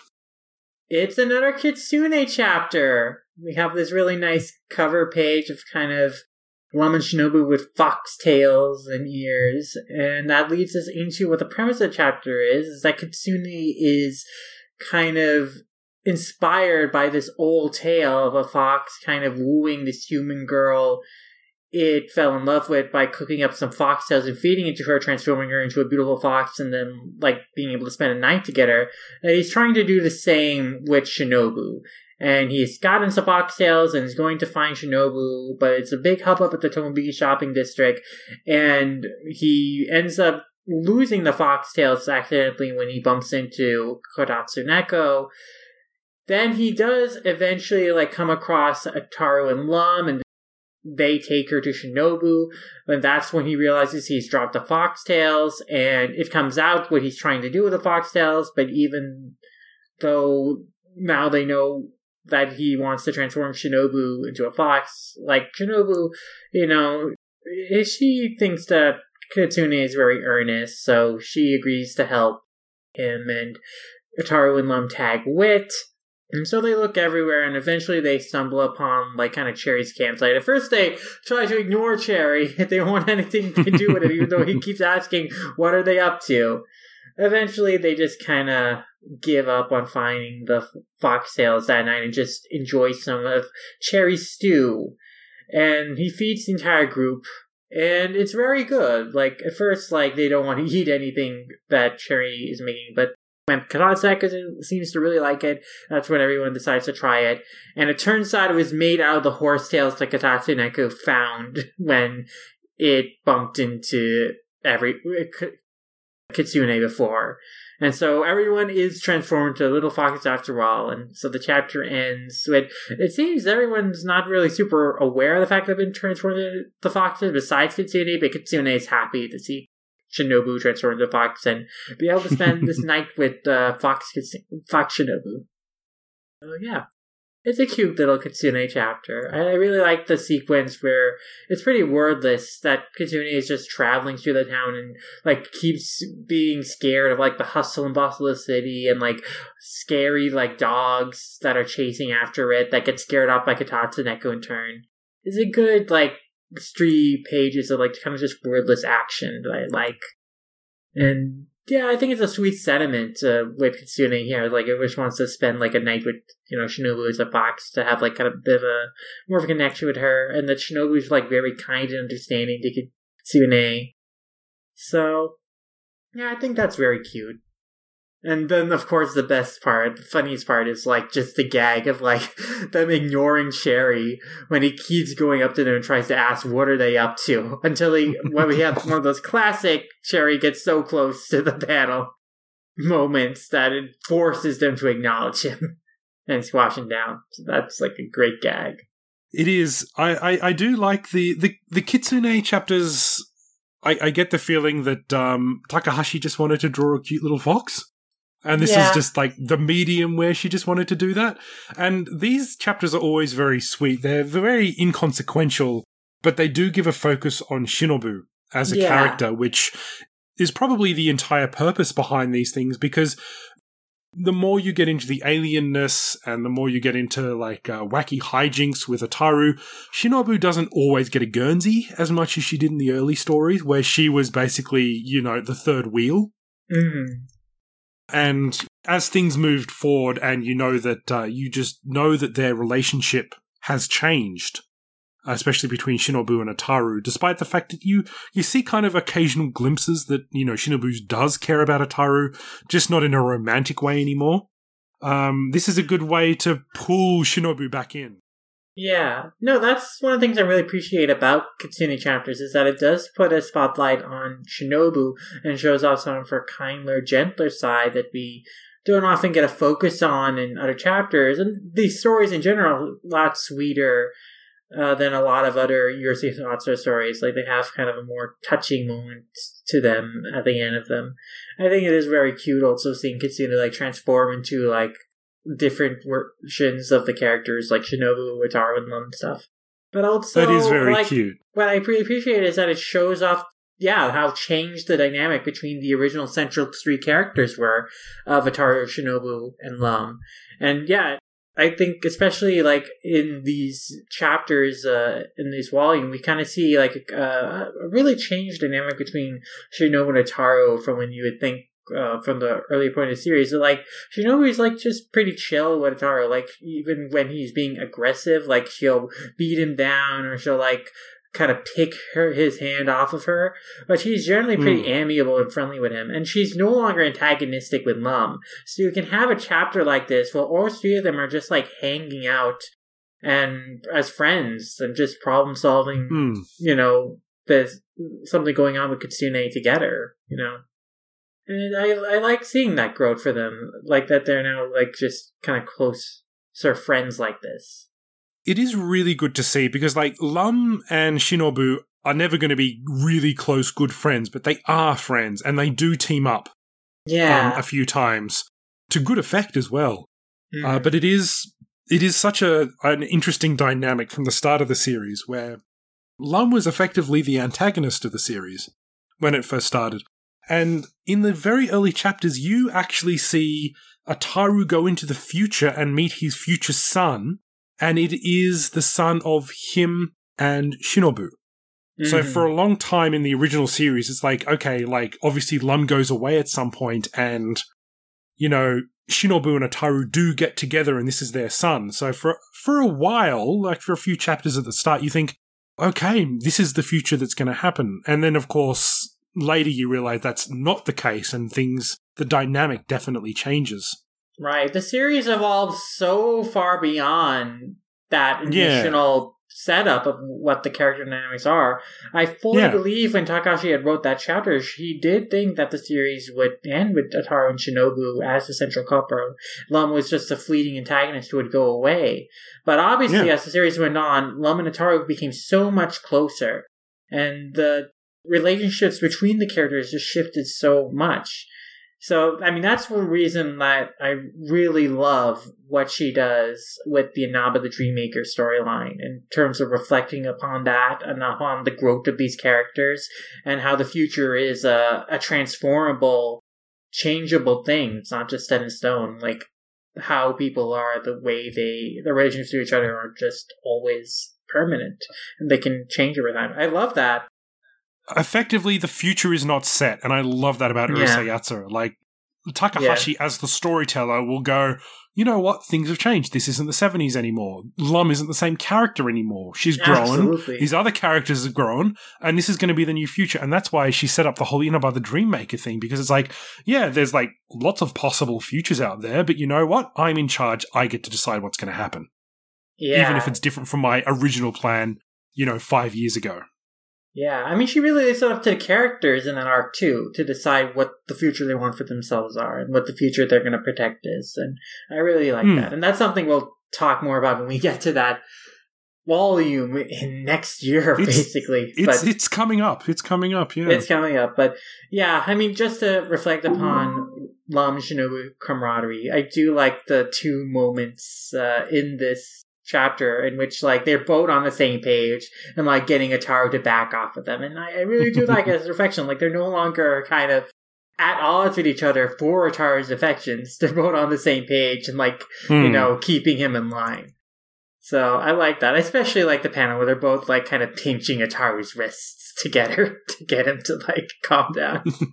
I like that. I love Shinobu's expression in that panel especially. And- it's also to Ataru that he's just he's no longer as focused on Shinobu either. Like he mm. he still likes Shinobu in the same way that he likes every other woman as well, but obviously yeah. You know, his his focus has definitely shifted to Lum. Yeah, it's so different from point.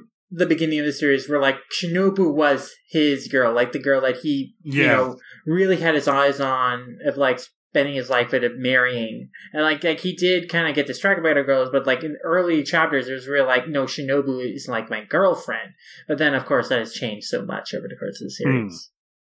But, okay, yeah. now uh, on to chapter eleven, relationships by Ryunosuke.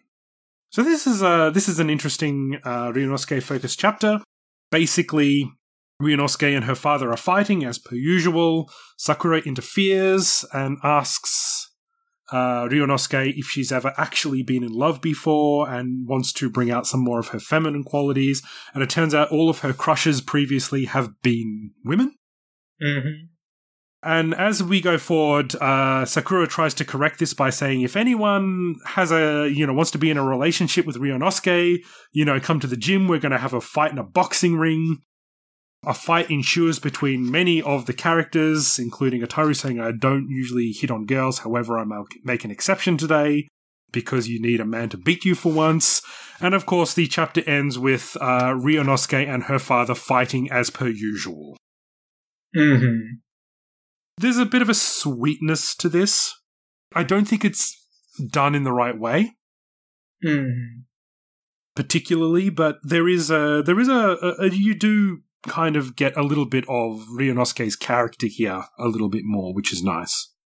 Yeah, this is another one that falls into that kind of category of like, man, I like how queer coded Ryunosuke is. I am so frustrated mm. about hmm. Takahashi's heteronormativity in that we are told so much that well Ryunosuke had all these crushes on women. Her first love was like her elementary school teacher that she like cried and cried after she quit to get married or whatever.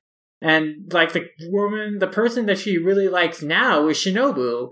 And instead of put, connecting dots to say, well, maybe you are interested in girls, Ryunosuke. Maybe you are hmm. a lesbian, or at the very least, you're bisexual leaning towards interest in women romantically.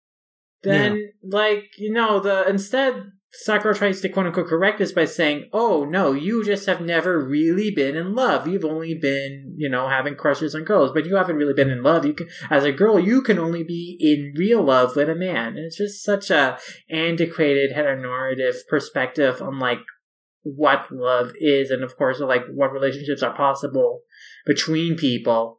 And it's frustrating yeah. to have to, you know, kind of reconcile the fact that you know Takahashi writes these characters, writes characters like Ryunosuke that have that are so queer coded and has so many like really great moments in them that are very resonant to queer experiences. Uh, but then, like, you have the text of the series continually reinforce that it does not believe in the validity of like uh, queerness or homosexual relationships, and it tries to force these characters down like a heterosexual path. And it's like kind of annoying to deal with. It is very, yeah. And that's why I think this is kind of a nothing chapter. Like, I do like there is some insight into Ryunosuke and her past, mm. but it doesn't play off the right way. I yeah. don't think. The character details that I would latch on to is that Ryunosuke says in this chapter that the person that she would describe as like her ideal, we'll say ideal man here, but let's just say ideal partner would be like, you know, someone who is strong and wild like the ocean and tougher than me in a fight.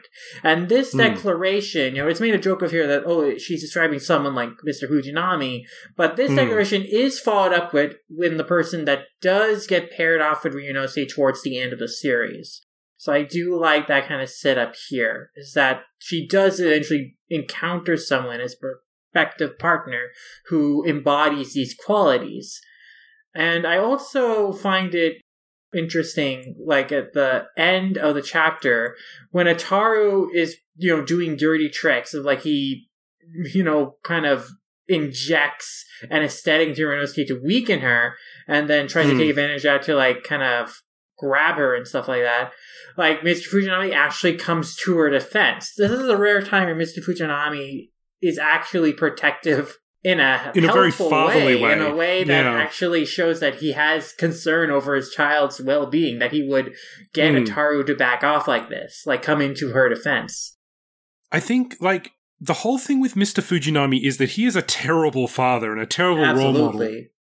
But he does care about his daughter slash in his mind son.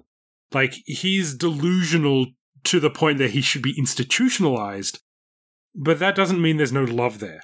Uh, right. uh, it's the wrong kind of love but yeah. you know he really does try and raise in his mind his son to be the most powerful the most respectful they can possibly be.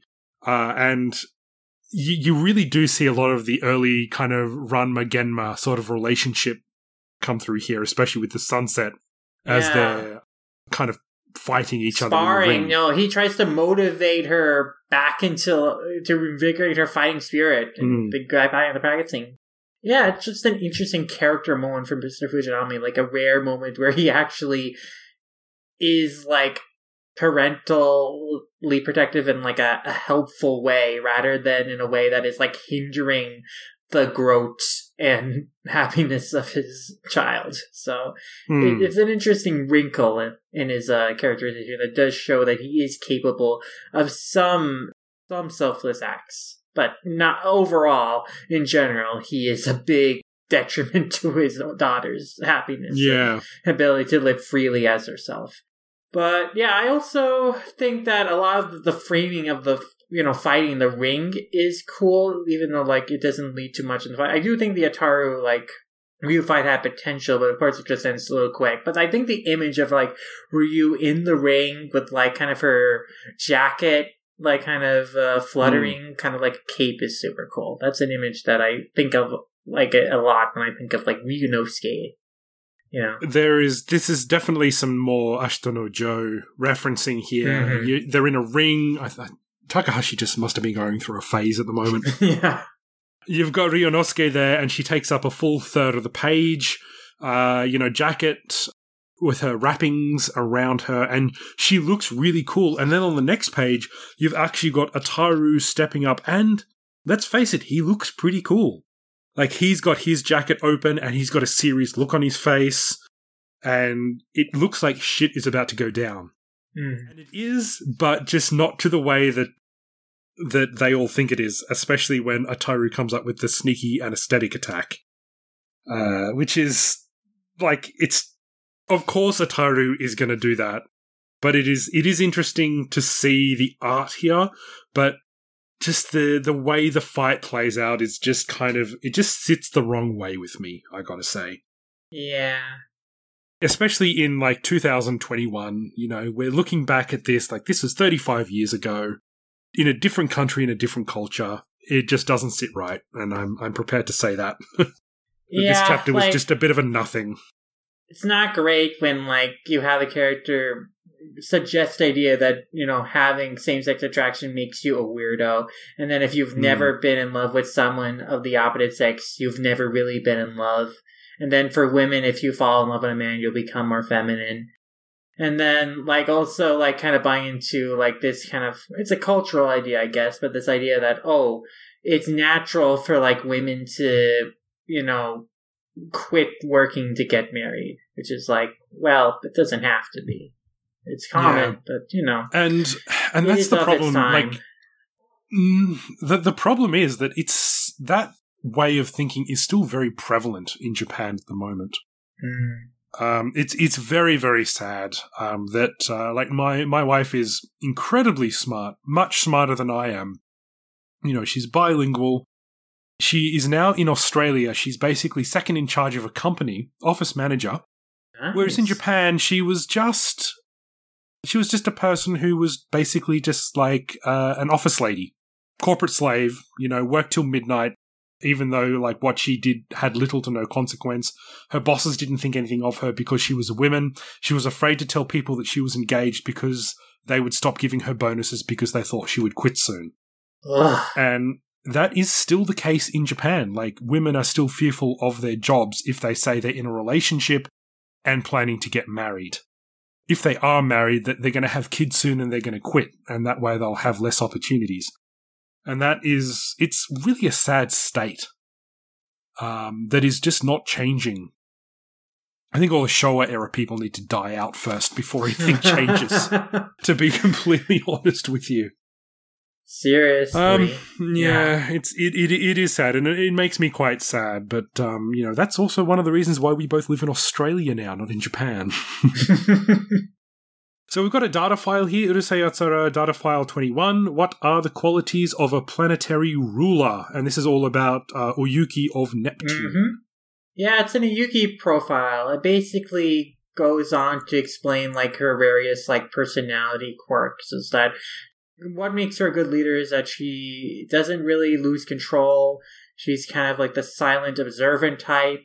When she like commits to a like a story of like oh like she really goes into it like she sees life through the end like the the file bluntly states is that you know she is really willing to kind of do these mental gymnastics to say that she's kind of blameless and not at fault, which she can often get away with because she will not proactively participate in any mischief, but instead observe from the sidelines and goad it on, but not actually get involved herself. And that way she can pass off blame and say she was never like involved in it and she can even say that oh i tried to stop you. I'm a good girl. So she can be very manipulated yeah. in that way. And of course as we saw in this volume she is very merciless when she is angry.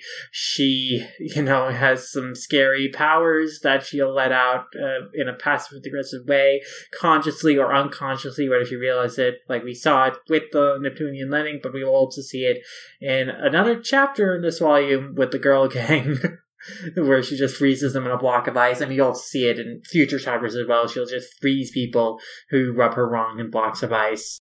So, yeah, um, because of like all these qualities of like she is, you know, like very observant and calculating. She is very commanding in terms of like what her story is, what her narrative is that she's going to present authoritatively, and that she can intimidate and enforce her power like over other people. All those qualities make her worthy of a queenly disposition and a really good planetary ruler. She, as the, the final quote says it really well, she's a bit scary, but Oyuki is the type of ruler who inspires absolute confidence in her subordinates, uh, whether it's through fear or actual genuine respect. So this is interesting because Oyuki is an actual queen. Mm-hmm. Like you've seen her as a young person, but you see her as the absolute monarch of an entire planet. Like she is the queen of Neptune. She's not a princess. She's not someone who goes off and has wacky adventures. She's in charge of the entire planet. Which yeah. I, I think is interesting because she has a lot more responsibility than the other characters do. Yeah, because Benten is just one of the seven lucky gods.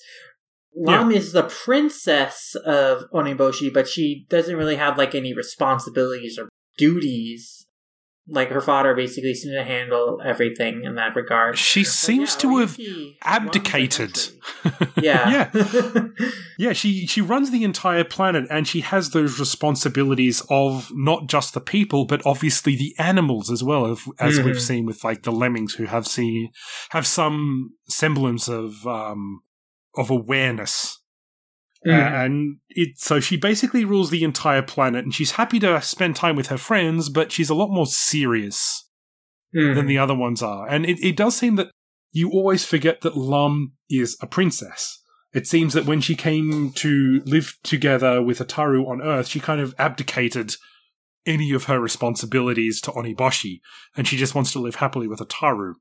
Which is interesting because in a lot of media outside of Japan, they always say Lum is like Lum the Invader or Lum Invader, Princess of the Oniboshi people or something like that. And she's not really any of those things. She's just Lum. Mm-hmm. Like Takahashi never plays up that particular part of her character. Other than the first episode, and other than like the fact that her dad seems to be in charge of Oniboshi, but not in any particular serious way. Yeah. Like, you know, he doesn't wear a crown. He doesn't sit on a big throne. He's just like, he's just a dad. he commands military might, as we see in the first movie. And yeah, but that's really the, the, only instance. Yeah, and the manga yeah. really doesn't come into play. Even in the final arc, when Lum is in danger, you know, he doesn't really like throw the might of Oniboshi and to get involved mm. or whatever. So yeah, it's, it's something that does kind of get dropped or not really played up as things go along. Whereas Oyuki's status as a queen is something that is reflected upon even more so as the series goes on because we, yeah. it is acknowledged in this uh, storyline we covered, and it is acknowledged in storylines going forward that we see yeah. Oyuki is attended to by various servants and subjects, and yeah, she does command a lot of authority yeah, she does seem to she does seem to be royalty, and she acts like royalty, which is probably where a lot of that passive aggressiveness shit comes from. mm-hmm. The interesting thing about Lum as well is that overseas, like in the West, Lum is also known as Lum Invader. And mm. in Japan, she's never she's never referenced as that. Like Invader is the occupation rather than like the surname or anything like that. Like in a, in a whole like I have a card that has like Lum's like identification on it, I suppose, and it just says Lum. Like it's not Lum Invader or anything like that, and it has a birth date and all that other stuff on it. But it just says Lum. which I think is interesting because it's kind of like a you just have like a one singular name. Like surnames are just not a thing that like really occurs to alien species. Yeah, it's kind of like an invented surname through localization that Yeah, sometimes it has happened. But it- it's kind of like in Dragon Ball, like Bulma gained the surname Briefs when she is not. That's not her family's surname. Her dad is named Doctor Briefs, but she is not Bulma Briefs uh, as was originally intended. It's almost like Mario Brothers. You know, it's like, oh, their, their last name must be Mario. And in the movie, they said, oh, it's Mario Mario and Luigi Mario. It's like, no, you guys don't get it. It's like, it's kind of like, it's the name that's attached and often an occupation. Like, I was called Andrew Sensei. Neither of those things are correct. but that's just what I was known as. Uh, you know, because you would normally have my like my my maiden name, which is Campbell. I should have been Campbell Sensei, and I didn't like. I don't really like the name Campbell very much, so I went as Andrew, and so they just called me Andrew Sensei. It's like I'm not. I'm a teacher, but not really like a qualified teacher. So, so as I said, neither of those things in that particular conjunction are correct. It's just the way that Japanese people talk, and people don't really understand understand that in the West. And sometimes people are obsessed with a name and a surname, which is why Lum is Lum the Invader. Uh, and so with the back page here, we've got uh, the count column, uh, which is Tiger Stripes battle victories. It's all the times Ten and Torajima have fought, which apparently have been six times. And out of those six times, Ten has won his battle with Torajima only once. And that was in the chapter where he was trying to deliver a special carnation to his mom for Mother's Day. Yeah. So a bit more motivation there. Yeah. Tiger Simba sold him and, you know, Ten, like, was able to beat him by breathing fire on him to recover hmm. the flowers. So yeah, I mean, I'm actually surprised. It's actually I'm always surprised, I guess, when reading Count Fallons that like things that I feel like happen more times actually did not has happen as much as uh, I thought. But Hmm. yeah, I mean, there have been six times where we've seen Ten and Torajima fight, and I feel like we've seen two of them in the span of like uh, this omnibus volume. So yeah, it's, it doesn't happen as often as you think, but Torajima does become more of a prominent character. I feel as the series goes on. At least you start I to notice so, him a little more. Yeah, He's definitely a C character who just kind of pops Mhm. up, and like you even see Ten riding him like the Lone Ranger sometimes, like with a mask and and rapier and stuff like that. the Masquerade Ball chapter. Yeah, Yeah.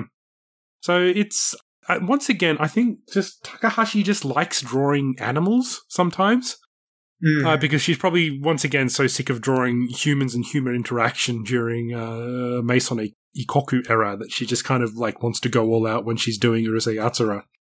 Wants to flex those uh, like those art muscles a little bit. Mm. And um, yeah, look, this was a this was a good chap. This was like a good.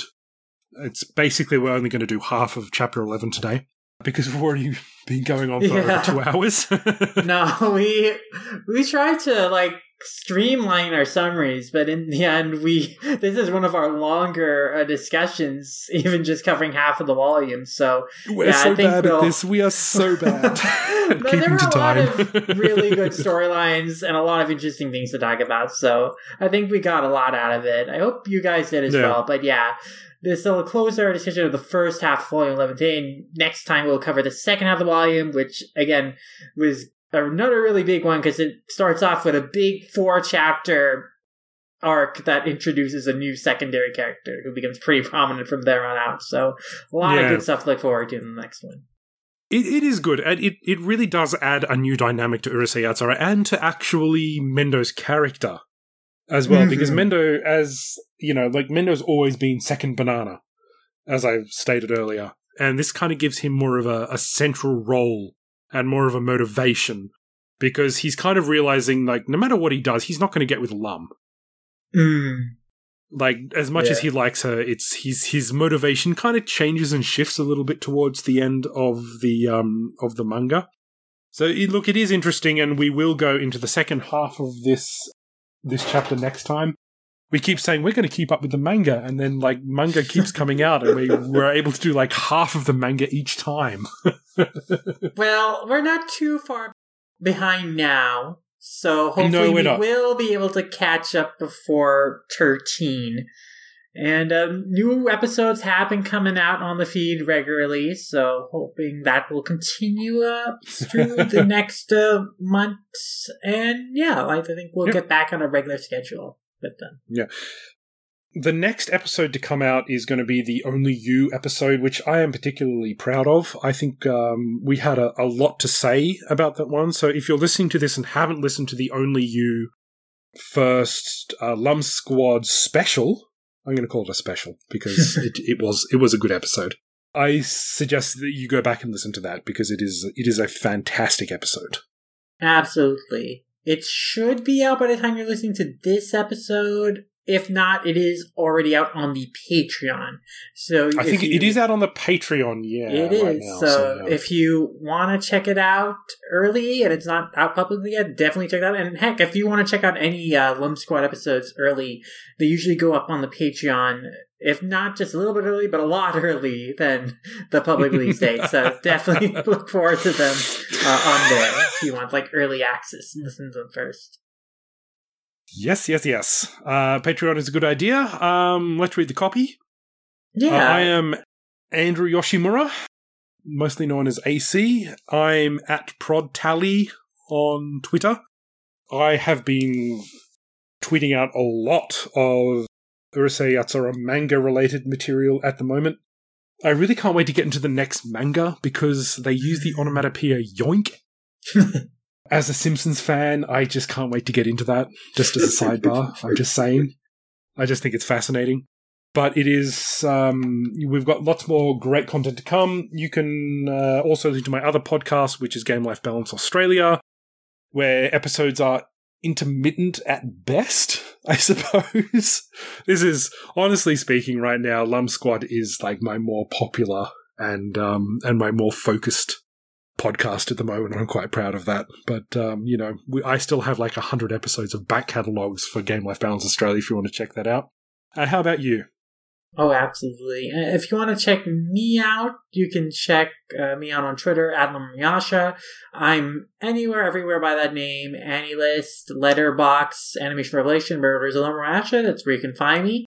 And if you want to check out the other podcasts I do, I do Manga Mavericks, a podcast dedicated to discussing manga as both a medium and as an industry. And we do a lot of series retrospectives, a lot of new coverage of new series, and recaps of the latest ongoing news in the manga industry. And it's a really fun time. So if you want to check that out, you can find that on Twitter at Manga Mavericks. And the podcast is on every podcast platform you can think of Apple Podcasts, Spotify, Stitcher, and the like. And we're also on YouTube, YouTube slash Lisa Long Mavericks. So yeah, you can check us out on there. And if you want to follow my art, uh, if you like the art I do for my podcast and the animation illustrations I make in journal, you can follow Which I me do. on Instagram. Oh, thank you so much. Uh, you can follow me on Instagram at SetArtWorks. And as for Lum Squad, if you want to follow us on Twitter, we are at Lum underscore squad. We're on Tumblr at lumsquadpod.tumblr.com, or you can email us at lumsquadpod at gmail.com as well if you want to send us comments, suggestions, feedbacks, your thoughts on this volume of your series, your thoughts on upcoming volumes and the series. We'd love to catch your guys' feedback and talk about them on the show. And we're also on pretty much every podcast platform you can think of Apple's podcasts, uh, Spotify, Stitcher, and the like, you know. Anywhere you can think of, and it would really be awesome if you'd like give us a rating, a review. It helps us kind of be more prominent in algorithms and reach more fellow Lum stormtroopers and hearts and minds, more people who would be interested in listening to the show. So that'd be awesome if you guys could uh, leave us a rating and review. And it'd also be cool if you'd be so inclined if uh, you know you would support us over on our Patreon, patreon.com slash mavericks, where that you know kind of helps us fund all our podcast projects we do through the network and helps us pay for like you know the website uh, kind of a recent development is that we have become the website. We used to be hosted on all-comic.com, but now we are all-comic.com. The site has effectively been rebranded to mangaarts.com, so you know we it's really exciting to become the website, but now also It that's comes added with of cost. responsibilities, Yeah. including website costs. So, you know, support you can give us over on Patreon really helps us out, helps us pay for that and podcast hosting costs and stuff like that. And we have a lot of great rewards if you do uh, support us on Patreon. Like we mentioned before, we have like an early access tier for early access to our podcast, including episodes of Lum Squad quite a bit in advance, and that's at our $2 level. And we have exclusive podcasts at our $5 level. We have monthly exclusive bonus podcasts uh, on our Patreon covering a variety of different topics. One of the most recent series we did was one where my co-host on Manga Rich Colton went through the entirety of Saint Seiya, read through it for the first time, two volumes an episode. So that was a really fun series. Hearing, I'm just going to say, better him than me. Not a fan. uh, but you know, that was a fun series to listen to, and uh, they have more like um read through plans in the works, and we have other uh, podcast bonus plans in the works. Like we are doing a great series with our friend Maxie Bernard, profiling Japanese manga magazines. We did an episode on shonen manga magazines earlier, and now we have one upcoming with shoujo magazines. And of course, we have our yearly end of the year retrospective on the latest Shonen Jump series in the past year, how they did. Uh, What we think of them, so that's going to come out at the end of December. That's going to be one to look forward to as well, because there have been a lot of big stuff happening in all the Shonen Jump series that uh, we're going to be excited to talk about. And yeah, so we have a lot of cool reward bonus podcasts for you guys at our Patreon. And again, like any bit of support really helps us out and it helps us keep the shows going. But that about does it for this episode of Lum Squad. And we will see you guys in the next one for the second half of our coverage of Volume 11. Bye Bye bye!